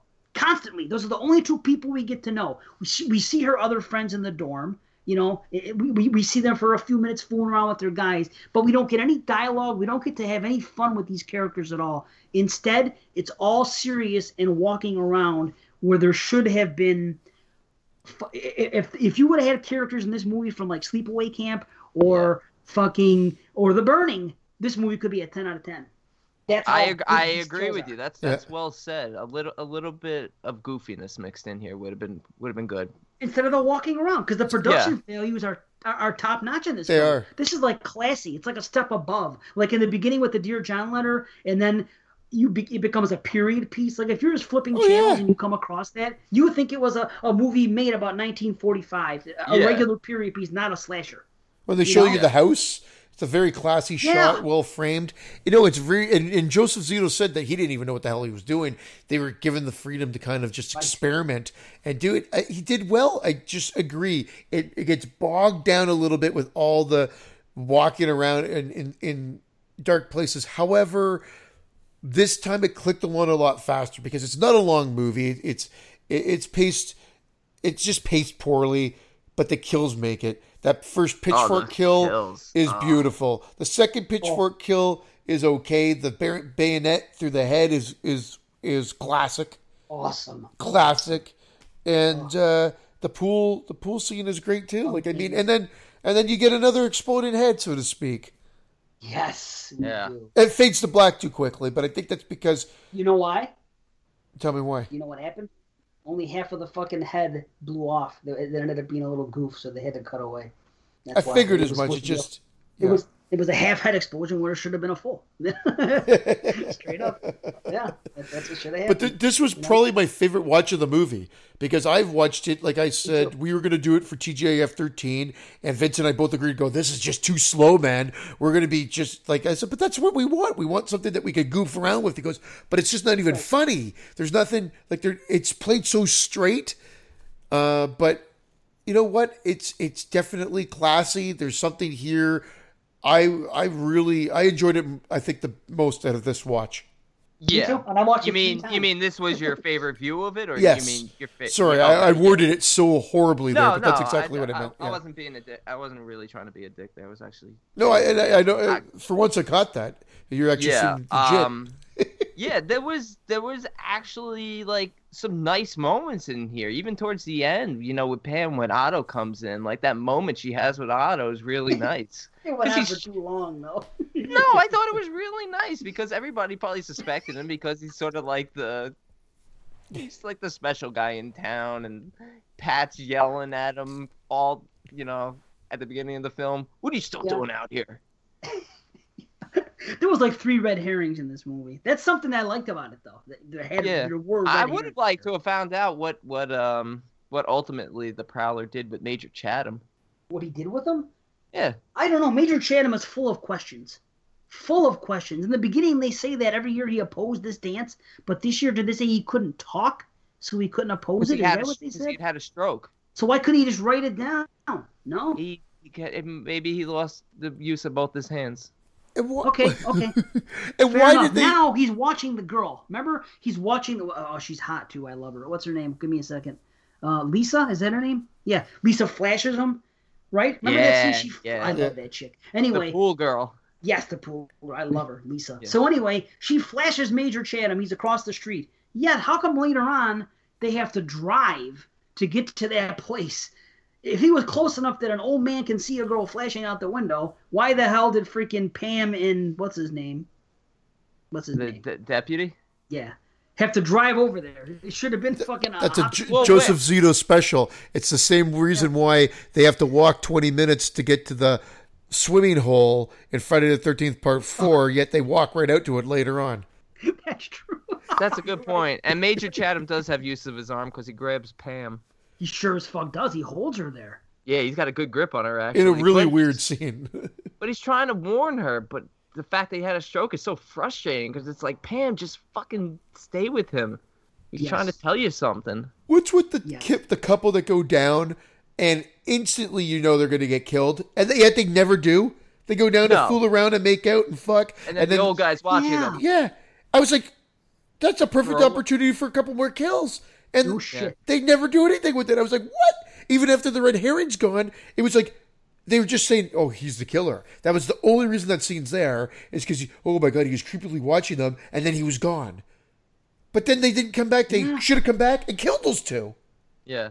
They killed a And woman instead. They killed that Yeah, um the woman that went to find the girl in the swimming pool. Yeah, Miss Allison. another great kill. They all Yeah, were. I mean, th- th- yeah, this movie has the most consistent best kills. Oh, amazing! And every Yeah. kill. This is what a slasher movie should be when it comes to the kills. They let it linger longer. Every single kill, Yes. they let it linger longer. Is keep it going. It, it's perfect. All these Yeah. kills, instead of it being a slit throat in a quick cutaway, yeah. you got to see them saw the fucking throat. You got to see Yeah. shit. He stabbed the guy in the head. You got to see blood coming down his head, on top of his eyes, and the penetration. Everything. the It was first the first amazing. pitchfork kill, it's like it's running Right like a waterfall yeah. down her back. Oh, It's awesome. awesome. And When the I was a- kill is amazing. Yeah, the pool Amazing. kill's amazing, and the fact that they leave the blood in the pool, so when Miss Allison Amazing. comes, yeah, See, when I was a kid and younger, the slasher films, like, okay, you had the Friday the 13th, Halloween's, et cetera, et cetera. I'm talking about the ones that were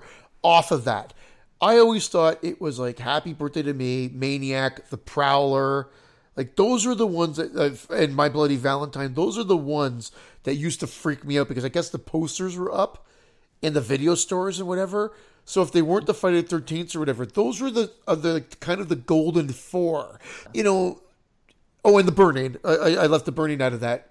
And a lot of these, funny enough, I all kind of enjoyed the first time I watched them, but they've grown on me over the years as being the best. And the Prowler is probably the one that I always appreciated the gore for, but only most recently have I really appreciated the rest of the movie. Uh, the burning, the burning. When I, I started appreciating that way back when I saw the uncut.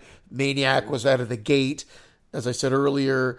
Uh, Happy birthday to me. We already talked about, and we said how great it is, and whatever. In this movie, there's some classiness going on here. I just, I just wish it got a little adrenaline shot in a couple of those scenes. Yep, for sure. We do get an amazing final chase sequence in the middle of the film, though. I prefer the original that when Pam's in the house and you see the killer for the first time. Yes. Oh, great. Yeah. And where it comes down the stairs and she can't get out the Yeah. doors and everything like that. Yeah. That's final chase worthy shit. That goes on for 10 minutes and it's good. There's suspense. And okay, mm. here you go. You don't like the soundtrack you were going to say, Brandon, because you've already said you like the first two. I wasn't gonna say I didn't didn't. like I wasn't gonna say I didn't like. it. I was just gonna say it was the least memorable to me. I think this may this is much like a Friday the Thirteenth or Alien, even in, in some of the, the some of the way they, they played with the music. I thought it's really good. It's like a perfect. I don't want to say knockoff because that's insulting, but it's almost like a, a, a prototype of what you want a slasher to be if you're a fan of like the Friday the Thirteenth movies and shit like that, without actually being that. But they also kind of put a spin on it with they had s- certain scenes where there was just it reminded me of the Alien soundtrack as well. But I, I think it's a very good soundtrack. That it's just if if you you want a slasher movie, you just play this and not even watch the movie, and you'll say, hey, that's a good damn soundtrack. It Yeah, fits I right agree. in like a puzzle piece. It, it's good shit, man. Brendan's It wrong. It, it, it didn't. It didn't stay with me, so I can't remember. doesn't have the authentic authenticity of like. Or it doesn't have the, the signature sound of like Rick Wakeman does with the burning. That's a very that's exclusive to that film. In Maniac, I don't want to say it's exclusive to their film, but it's more memorable than this. This is more, I don't want to say stock, but it's, I don't know, it's just, it doesn't stand out ordinarily, but when but you're it's good. critiquing, like Yeah. we're doing for, for, you know, for, for the podcast, I noticed it this time more than ever. I was like, that's a damn good soundtrack. Yeah. So Okay. maybe next time I- you'll get into it, but There's a I great. wasn't not into it. I just s- Right. mentioned that two of them stood out to me more. I can see that. What were you gonna say, Kristen? I was just gonna say there was a great uh, getting ready sequence, which I love for the killer, where he straps on his boots Yeah. Oh yeah. and whatever, Yep. and he sticks the, the bayonet in, in the sheath or whatever it is, and then he's he's ready to go. And you know, talk about like at least they tried. They gave the killer. We were t- talking about some of these other ones where there was no mask. I was talking about the slumber party massacres or whatever. Here we go, mask killer, iconic in a sense of like they gave him his own look, just like My Bloody Valentine gave them their own look, and that's why that movie stands out. And Cropsy could have been a little bit more iconic with the hat and the silhouette and whatever like that, but they got rid of it. I just love the fact that they they gave him a, a, a uniformed and costume or They did give him that. I just that mask is really nothing to brag about, though. There's really nothing to it. I wish. How does he breathe through that? Oh, well, its depth perception would be horrible. they just. I like everything about it except the mask. It's just like a hood pulled up, right? It's just like a fucking fancy thing over your face. I It don't know. loo- it- yeah, it looks like he's just wearing a black mask. sack on his head. Yeah, it's like he put.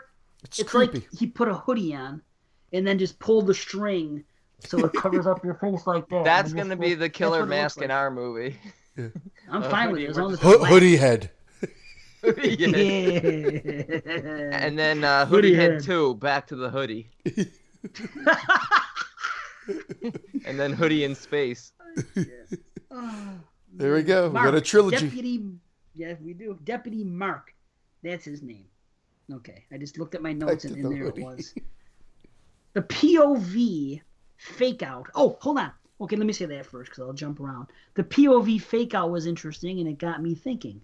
I wonder what the first slasher was. Had to be a slasher, where it's a POV fake out, where you see the POV, you think it's the killer, like you do in this movie with the boyfriend and the girl in the shower, and then it ends up being the boyfriend, not the killer. I wonder the first time they used the POV fake out was. because it became a trope. We started seeing it all the time. You know, Well, that was in uh, 1924's. Uh... no, it had to be later on. It wasn't in the early days. It had to be after Black Christmas and, and Halloween. I was wondering if it was Black Christmas though. I was just trying to think if they had faked you with uh, a POV of that. if they have a POV fake out on Black Christmas, it's going up a half a point for me because that'll be the first. It will. I'll give the. I'll give. I'll give it more props. I, I really will because I think that's cool shit. Can you give a movie a ten and a half? I no. no, we no we can get a we can give it an eleven if Lauren is here, but no ten and a half. Act actors with their made up rules. Yo, check it out. Check it out though. Here's one complaint about how long did the killer stay there in that room? Remember he goes and he kills the fucking the, the couple in the in the shower? Yeah, and then And she goes to dance and comes back and he's still there. And he's still in there. Yes. What the hell was he doing? I have the no woods. idea. I have no. I thought the same It's thing, and I thought Yep. I, I thought it was a misstep on the fact that Pam isn't suspicious that she's been in the shower this whole time. Ah, that women like to shower. I don't know. That's a I agree. long shower. Well, they're probably fucking. He probably figures that. Oh, it's left on. It's left on even until the end. End. Yeah, even It is it's not- totally, uh, not- I mean, it is literally the last scene when she finally like, all right, I'm gonna check because they've been showering for two days now. Yeah. Isn't that funny that that happened? And then in Friday Part Four, also directed by Joe Zito, they have that. It ended up being thrown out, but they had a dream sequence with with uh Mrs. um, Jarvis. Jarvis. Yeah. Yeah, and it's so similar to the to the fake out thing we had at the end of this. Well, she had the the the white out eyes too, like he did yeah, in the shower. yeah. Just occurred to me now. that they did Exorcist that. I liked Yeah, it. I like that. Scene. I like that. It was a good scene, effective. Absolutely, man. Absolutely. I love her hiding in the in the room with all the white sheets covering everything, and he comes Mhm. back in the other way. yeah, That's you know why everything was covered? Because there was an antique house. Because freaking everything in that house, they didn't want anyone to go in that house because the actual house itself was full Mhm. of antiques. They didn't want anybody touching anything. So that one scene later, like the like the, the Friday Part Two scene with the freaking the pitchfork and the rat with Ginny under the freaking bed. Yeah, It's- yeah, yeah. Isn't that crazy? Carbon copy. Yeah. Hey, but It- same year. Same year. like, know. it's like Isn't that nuts? O- o- Only thing that nobody peed. That's the only difference. But but during that scene, I that did. guy with the pitchfork, yeah, in your own mouth. he was trashing shit with his pitchfork, and those were actually antiques. Like he had to pay for those things. they had to pay for for doing that. Like they, they were all bugged out about freaking being in there, and they only wanted to let one person in there, and it was Major Chatham, and I guess he was kind of like um an established actor from the early days, so they trusted him to go in there, but they didn't want anyone else to go in there. And I guess he went up there, and when they were looking, he pretended like he was stroking himself just to fuck with the fucking people. Isn't that great? This old man. yeah, I listened to all. I listened to the the um the what do you call it? The uh, the commentary for this and the burning. I didn't have the the blue like I said earlier for Maniac, but you you did deep research here. I did deep research for all of my. I, I, I watched them all three times. I freaking commentary features. I mean, I I have them. Why not use them? If you're not going to use those special features for a podcast, when else are you going to use them? You know, we do what we can. What can I say? I don't know. Then that coffin. Remember how they had to get that coffin i- i- i- to the empty grave when they go to Rosemary's grave? Yeah. that fucking coffin was the guy Joe Zito told the story. There was a girl on the set that got the coffin from a place in her neighborhood, which wasn't far from there. The place burned down. No, the place didn't burn down. The guy got arrested that ran it because he was in, in into necrophilia. So his place got shut down. So he went to get this. Yeah. So she, for for whatever reason, there were caskets there at this place still because he got arrested. And she went and they got it. And it turns out when they fucking brought it back that there was still somebody in the casket and there was fucking slime and shit on the bottom and all that stuff. And uh, they they had to open it up. They that didn't was tell semen. Well, was that's what I thought. shit. Maybe That's it what I was. The guy was. That's what I was assuming the way you told that story. Yeah. This is creeping me out Cream pie. the movie did. oh, Oh. I'm making myself ill. Yeah. I'm, Oh, I'm sorry. kinda- How about that piece of shit employee? He's like he reminds you of, of of Eric Cartman. If Eric Cartman was to grow up in real life, he would be that hotel employee, that fat guy behind the counter. Yeah, I'll go get him. yeah, and he puts the isn't it? phone down. Yeah, Yes. it's a great scene though. Yeah. It is a it is a great scene. It's funny. It's funny as hell. That's when the movie starts picking up again, in my opinion. That- Yeah. And then, and then that's it's it's just it's just like a twenty minute. Because I was like, I'm going to be very critical of the second act at, at this time because I always felt it just died in the middle. I'm like, it's not that bad. It's not that bad. I was like, it's just this 20 minutes, and it, and there's enough. I mean, you know, you, you come down on movies for always just ta taking place in one area. At least they're trying to move it around and they're trying to solve something. I mean, and get Yeah. into the next scene. I think that there's a reasoning behind it. Yeah, I agree. There could have been some trimming, but oh, they went to. But you gotta re- you gotta remember this movie only times. runs like 84 minutes. So Yeah. you, you start trimming, you get down to the point where it's a short film. And they went to Chatham's place three times. I mean, how many times are they going to go to that same place looking around? It just, again, I said it at the beginning. I They think- just. I wish there had been I wish there had been more I wish there had been a death or two at Chatham's house. Yeah. You know, some of the kids some of the kids could have gotten out and be like, "Let's go to Chatham's house." Right. something. You Just, yeah, something else. Agreed. Yeah. Again, I, I think Sure. Jason Lloyd mentioned on our page that he, this is one of his favorites. I think he said that. I think movie? I, I Yeah. could be wrong, but I think he I said know it was a one of his favorites. people that that uh, think of the See, Prowler as one of their favorite slashers. Oh, we have our poll, by the way. Well, I'll wait till we get to the end. Tell you what, I was pleased with all three of these movies. I had a great time watching all of them. They're great. All- Same here. That's why we picked them. Fucking Yeah. Tom Savini, straight rock Yeah, star. yeah. Dude. Like if anybody needs a blueprint for how special effects should be done, just watch these three movies back to back and copy that. Yep. Fuck CG. I mean, this is like, and Savini said it, and I listened to him. He, he said it many times. He always says it.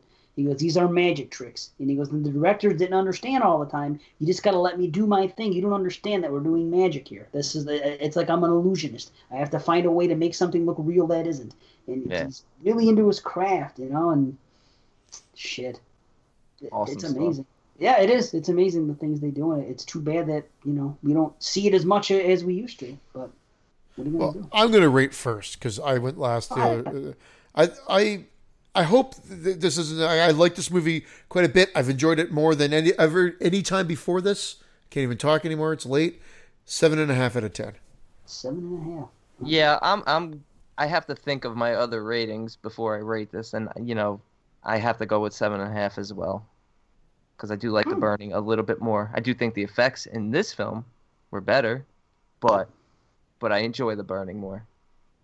All right. I, I can't believe I'm coming in the highest. It's eight out of ten for me. Again, I was almost gonna do it. You're a half I- point higher. I, I Yeah. was thinking about it, but no. You know what? I think. I, I think if I rated this movie five years ago, it may have been more of a six, six and a half, or something Right, like that. I'm with like, you, right. And I think I it's just just seen it. I, I only watched this one. The last time was when we were checking to see if we are going to do it for the other show, and so it's been a couple years. And now I'm glad, and I really appreciated watching it for this show. And seven and a half is great, and I think it could only go up. I'll tell you what, it's gonna be tough as we're getting closer to episode fifty, finalizing these lists with having a lot of seven and a halves, a lot of eights, and a lot of eight and a halfs. You know, Yeah, it's like which one goes where. I mean, we know the big ones, but it's gonna be like I've given an eight and a, you know, I've given eights to the burning. I've given eight and a half or eights to Happy Birthday to me and and April Fool's Day. They might have been eight eight and a half. So I got to double check, but they were all in that same vicinity. So it's gonna be Yeah, it's gonna be it's gonna be tough when the list comes. It'll be fun though It to, definitely to, is. to really just think about it and be like, all right, which one go, which one do I choose over the other? It's gonna be great, man. It's gonna be great. I have one question before we wrap this up. Why the hell did the guy unmask?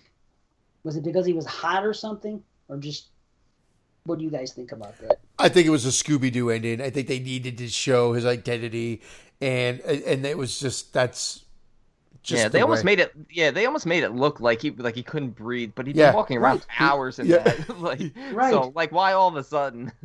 And why now? Just because they're having a dance, or did they not have the dance every year? No, they didn't have the. They so didn't have because to dance for thirty-five years. So it's like it's, it's like My Bloody Valentine. He was the one that was that she broke up with him thirty-five years ago, I know that. I know. and she it was at the da- and she was at the dance with Roy. So the dance didn't happen. So thirty-five years later, the dance happened. He decided he's gonna start killing. Poor Rosemary. Yeah. Okay. Okay. Cool. Um. So, we have these three movies. We put the vote out there on the page. here are the results. We asked the listeners. We got a lot of hits here too. What are the top? These are the top three we're covering. What are your favorites? We have over 150 votes, and the Burning came in first, 75 votes. Wow. Followed by Maniac with 52 and The Prowler with 26. So, Burning, Maniac, Prowler. That's that's the listeners. See, And, it's uh, weird. I It's can see it- that. yeah, I could see it too, and I could. That's almost the order in which I want to rewatch these. You know what I mean? Burning Maniac, Prowler. I don't even Yeah. know. I've watched them so many times this week. What do you guys think were the, were the was the best effects? Prowler. Prowler by far, yeah. Prowler, then Maniac, then The Burning. And I think, other than that slit neck and Maniac, I still think I think Maniac is a better, the best effects, than the Prowler, than the Burning. Wow. I'm, I'm Maniac you, give, you first. give the Maniac the highest. Wow, I think nice. I think The Burning had the weakest effects of all. Yeah, I think there's some good effects there, but Yes, there there's is. such hmm? Crappy editing and, Yeah. and whatnot that it's almost like they tried to hide Savini's effects by cutting away so quickly. Yeah. There's some good stuff to be had in all three. There's the one thing that bothers me in the burning, just one, and it's when Woodstock's freaking fingers get cut off. It's a foam hand, and you can tell it's a foam hand. But you could tell there's like aluminum foil around the shears every time they show that shot. They're like, Oh, when the blood drips, and they look so fake. The shears. I never thought about that. I see. I that never even occurred to me. See what I'm saying? So, I don't know. Interesting. So these movies, what else? Um, what do they have in common? Um, there's two Zitos, Frank and Joe. there's uh, there, two of the three movies have hookers in them. There's hookers in the beginning of uh, Maniac and The Burning. One of the three has an auto. An Otto?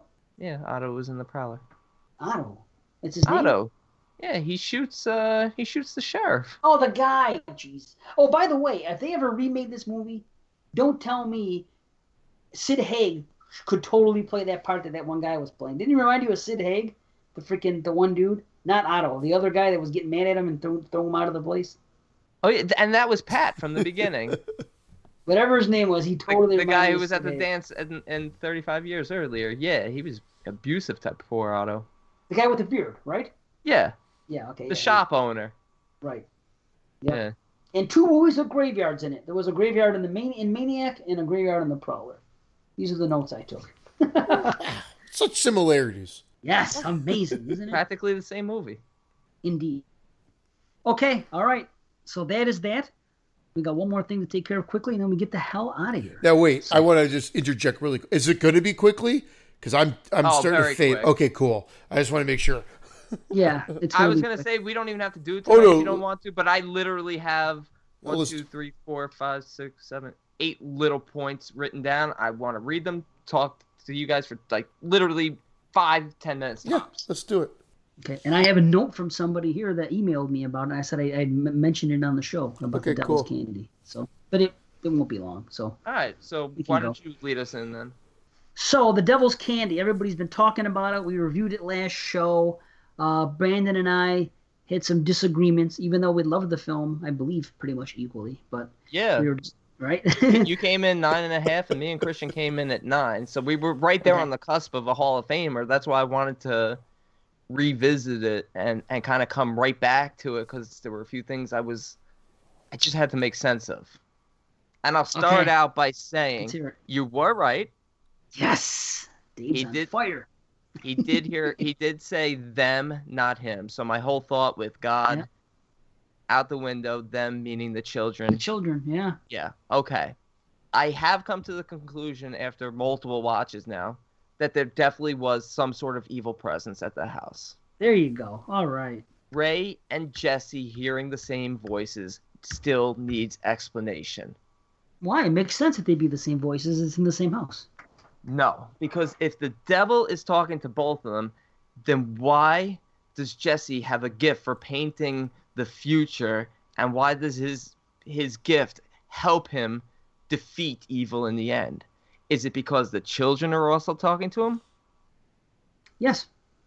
So he's hearing the devil and the children talking to him and Ray's only hearing the devil?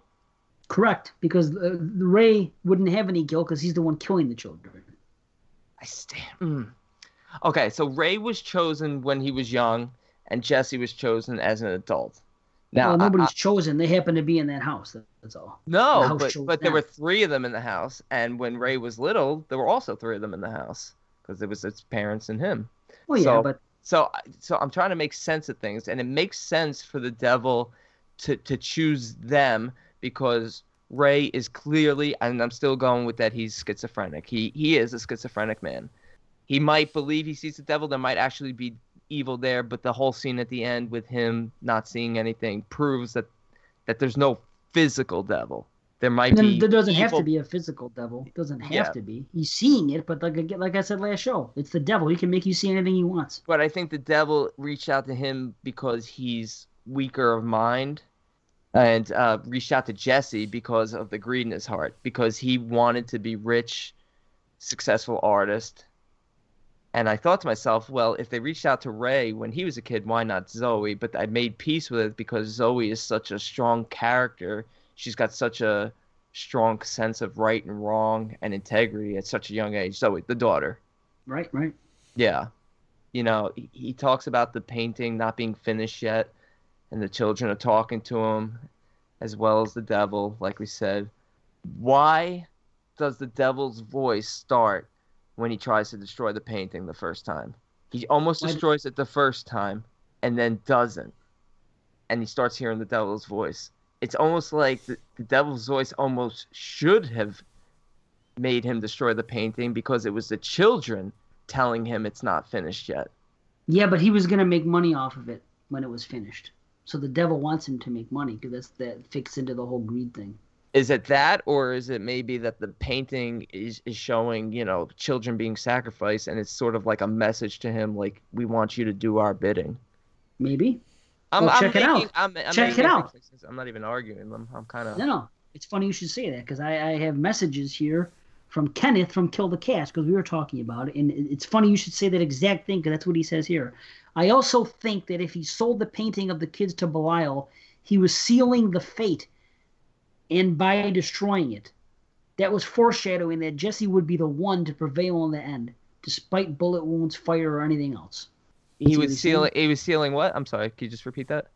I also think that if he sold the painting of the kids to Belial, he was sealing the fate. And by destroying it, that was foreshadowing that Jesse would be the one to prevail in the end. Oh, he was sealing the kids' fate. Yeah. Because he was selling them to Belial. Belial, obviously meaning the devil, and their doom, their souls are doomed forever. Right. Versus ultimately how it ends. So Kenneth, Kenneth weighed in, and he also said this. I like I'm that. listening right now. Shout out to Kenneth. I Yeah. that. I think that Jesse was constantly fighting inside, and God was showing him the suffering of the other kids and what would happen to his. The inverted cross was the first watch your ass moment. Okay. Okay. So So, kind of makes some good points there. so so it could be it- it could be everything kind of speaking to him evil good the dead children but the Mhm. whole idea that they hear the same voice just still bothers me i just can't wrap my head around it i mean i love jesse's vision of the goat and and Well, hold up. Let me interrupt. If it would have been different voices, it would have foreshadowed the end, and you would have known it was someone different talking to him. So, us as the viewer, we should see it as the same voice, so we can all think it's all evil all the time. So that's just for the viewer. So, but I think I made that point in the last show where it's almost like he, the fact that they're hearing the same voice doesn't even matter to them because it could just be we're hearing the same voice, but what they're hearing might be different. Maybe, Is but that- I'm not even what you- thinking. No, I'm just saying that it would have tipped their hat. It would have. It, would- if we- It would have tipped the let me- viewer's hat. That's what I'm saying. They don't want to do that. They want us to get swerved at the end. So if you hear a voice for fucking for uh tracksuit guy, and then you hear voice for fucking Jesse, then you'd be like, wow, these are two different entities. But if you're always hearing, then you're like, oh, okay, well, evil's speaking to both of them. So you're they saying they could they could have been hearing two different things, even though it was the same sound played for both. Yes. Okay, I don't think you were saying that last week. I like. No, I wasn't, but I ever I didn't think about it that way. Okay, no, no, I like this, and I like um uh after the second attack of Zoe when they're reunited and stuff. That's when Jesse's finally able to destroy the painting, because I was wondering why he wasn't able to and why he was able to at one point, and he's finally able to because he's let go of this this greed and desire to to be a successful artist, and he's finally put family first. He knows what's important, and he's not going to let her down again. Christian, what do you say? I honestly I don't have much more to add to add to it. I just wanted I know Brandon needed to get some things out that he thought he missed when we wrapped last time.